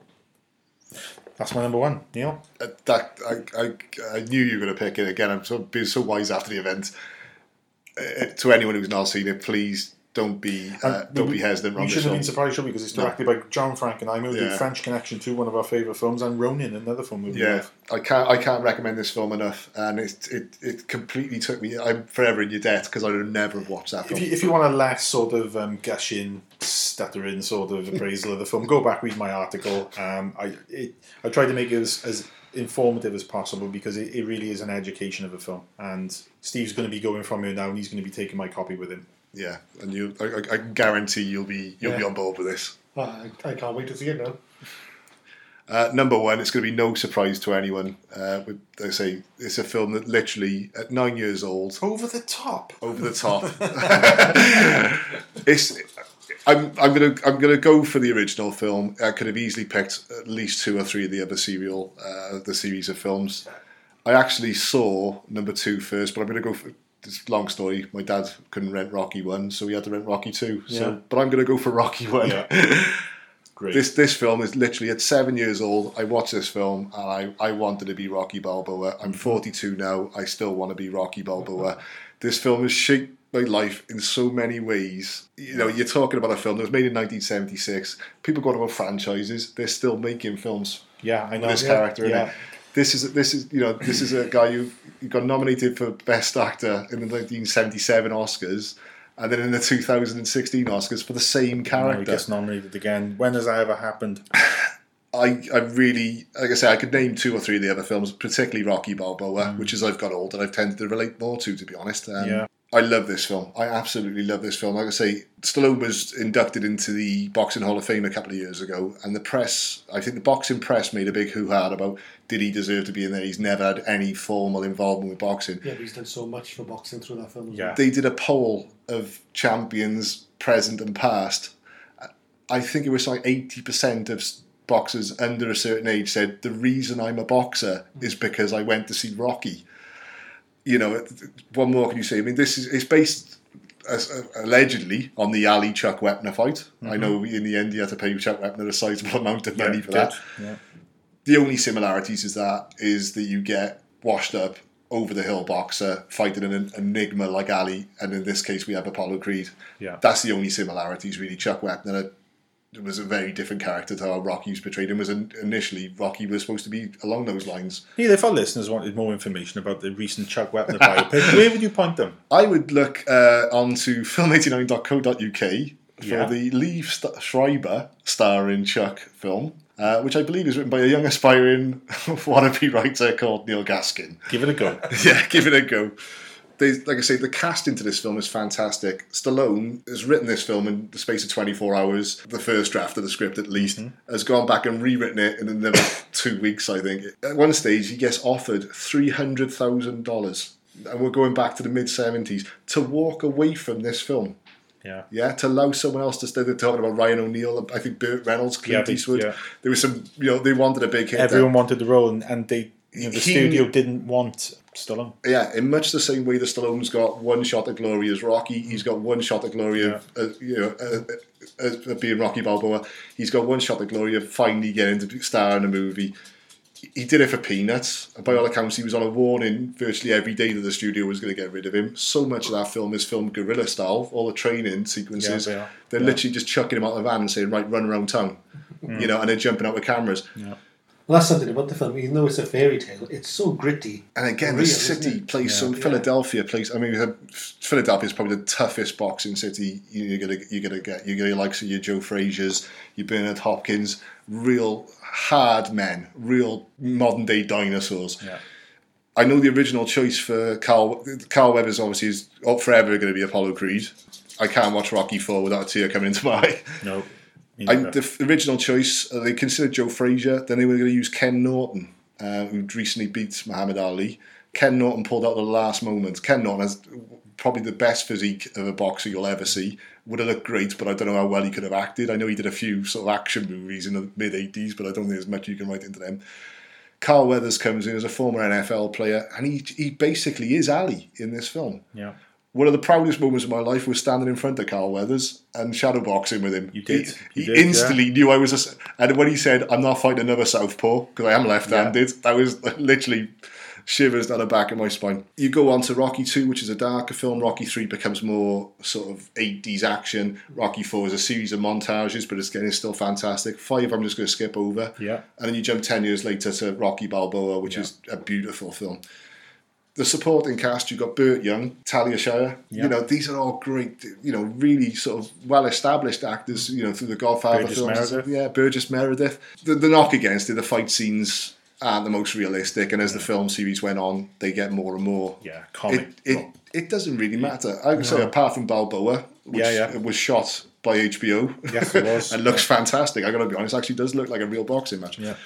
It's, it's that sort of true underdog story. And I think so, it's, it's, it's the one, you know, anytime you mention underdog stories, people just think Rocky. so many so many films have tried to mimic it. I mean, no one gets close. I mean, John uh, G. Avildsen, who directed the original Rocky film, kind of did it with the Karate Kid films afterwards, but Yeah. no one captures that sort of down on his luck, chump with a heart, the way Stallone does. He's forever going to be Rocky. I'm for, I'm forever going to be a massive Rocky fan. If someone came up to me and argued The Raging Bull's a better boxing film, you wouldn't get any argument from me. From a personal level, though, I absolutely adore Rocky Balboa.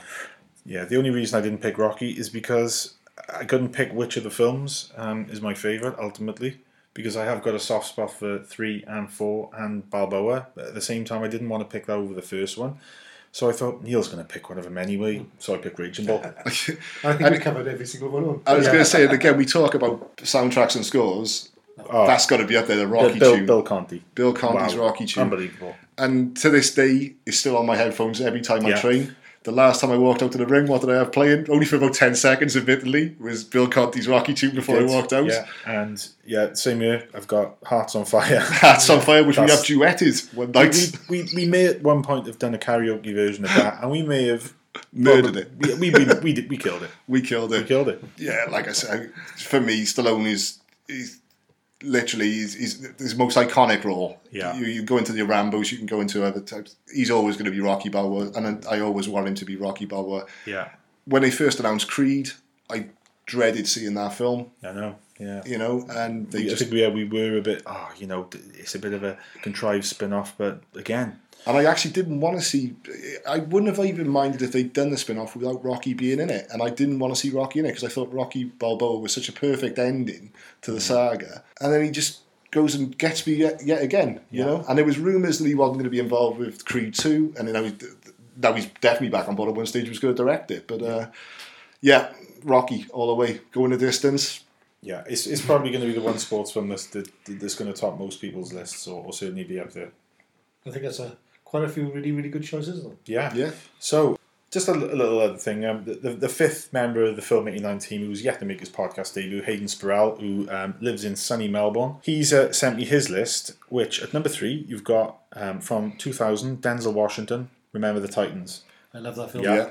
Being a massive American football fan, I'm sure you would. And then at number two, he put The Wrestler, which is mine and Neil's number two. And number one, Rocky. So I, yeah, I can. So there you go, guys. Richie Roberts has also sent in his list, which was uh, Blades of Glory.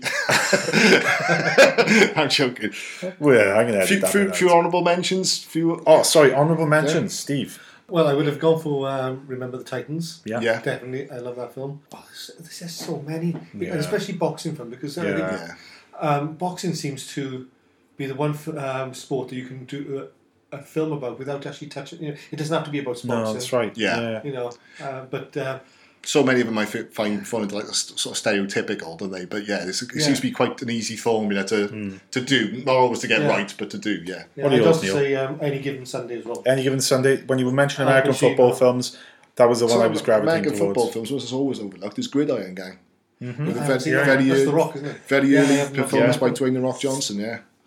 Um, honorable mentions definitely got to. If we were going to include, I'm going to include a documentary. Might be cheating a little bit when we No, were not all. when we, when we were considered it. kings. Yeah, we did.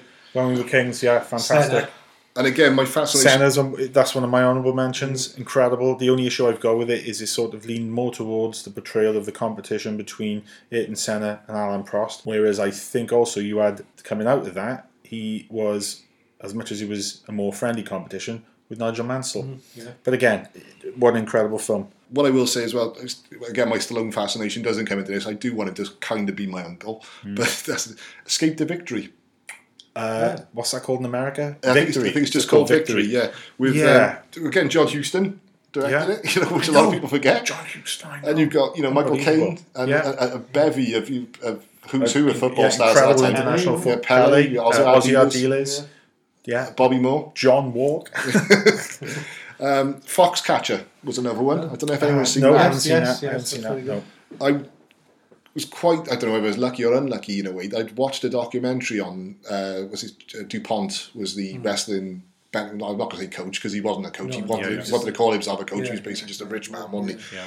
I'd watched a documentary on that and found, for whatever reason, again, not interested in wrestling in any way, but ended up watching a documentary and then watched the film after.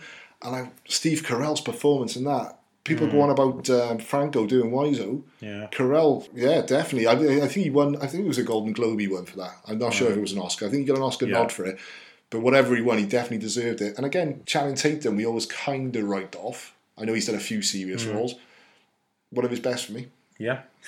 Steve mentioned Senna, that's on my list, as are the Rocky films. The other one, Warrior. Yeah, that's, that's on my list. Yeah, Uh, I, I'm not Tom Hardy, Joel Edgerton, fantastic actors. Um, Nick Nolte, yeah. never really been an actor that um, I've ever really got on with, and there's always been something about him. This, I don't know. I, I just always had my misgivings about him. Warrior, wow, just showed how wrong I was. he Emotional was gut punch for that. One. emotional gut punch of the highest order. It's one of those films that, um, again, I've only seen it the once, but it left a mark on me. Talking about documentary films, this is the one film that could have taken the top spot if it wasn't for the fact I haven't seen it for such a long time. It's a documentary, 1994, Hoop Dreams. Oh, that's great. I saw this. Well, I literally think I saw it the year it came out. It's about two young um, guys, William Gates and Arthur Agee. They're both trying to get into the world of basketball, and two inner city Chicago boys struggling to become college basketball players. Come from different backgrounds. Just a remarkable film. It's touching nearly three hours, but I, I encourage anyone out there. It's available on Criterion Collection.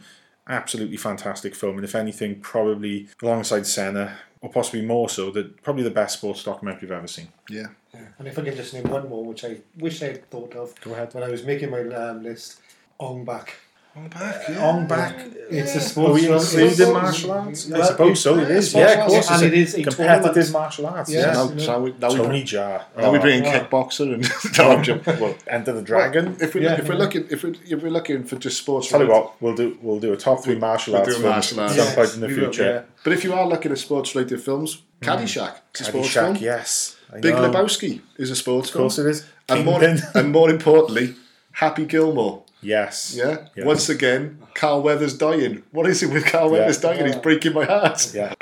I'm, I'm, I'm joking with those, but uh, but yeah, Warrior was definitely Warrior was one that could have Yeah. easily have made the top three for me. Yeah. and not all look just about fighting films, honestly, but Oh, yeah, no. it could have been just for the performance of Nick Nolte in particular.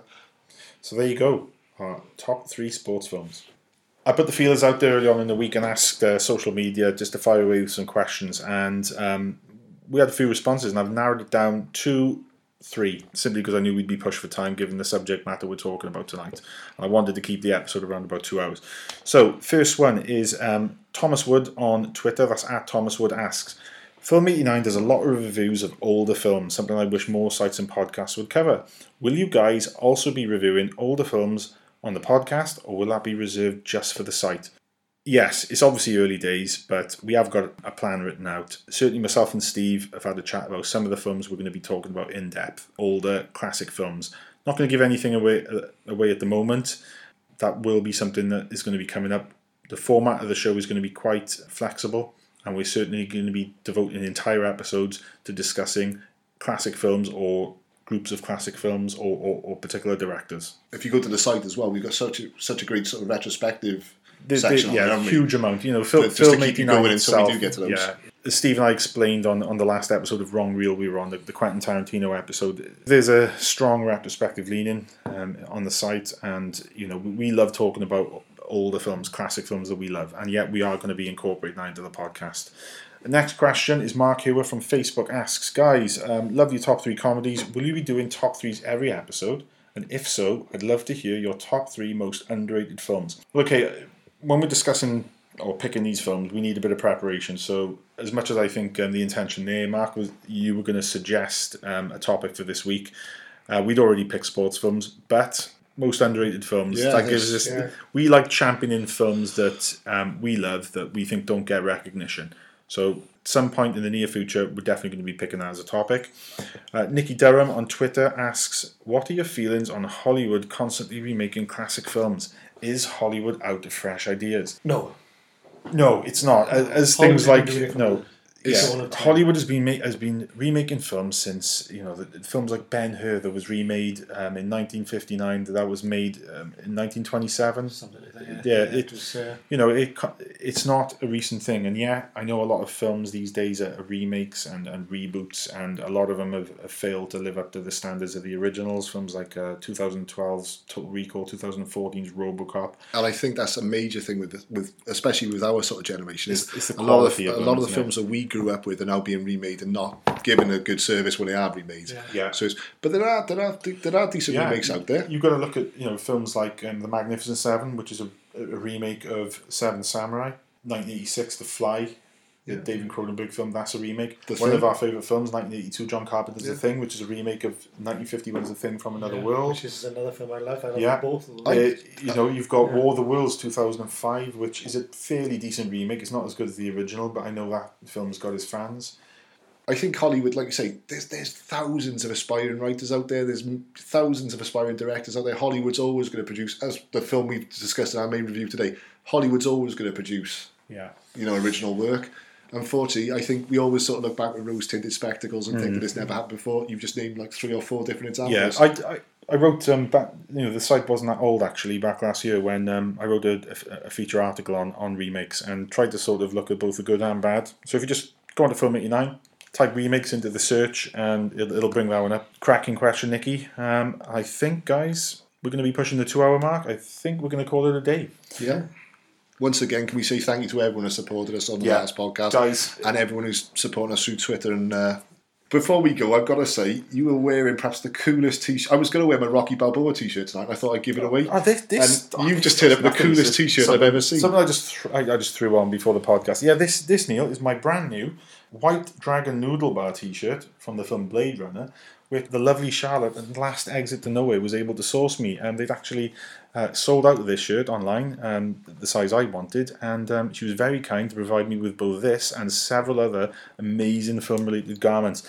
And if you go on lastexittonowhere.com at the moment until the 31st of January, if you put in the code WINTER20, the checkout, you will get 20% off all items. That's me sorted because I gotta be honest. I, I go through the, I go through their site and I could spend thousands. I could it's, live in uh, nothing but t-shirts looking at I their site. I know. They, they are absolutely fantastic. A lot of the references are so subtle that not everyone will get them, but you go out in the street and you know someone who knows the film of the t-shirt you're wearing will look at it, they'll give you a wink and say, yeah, cool shirt. Yeah.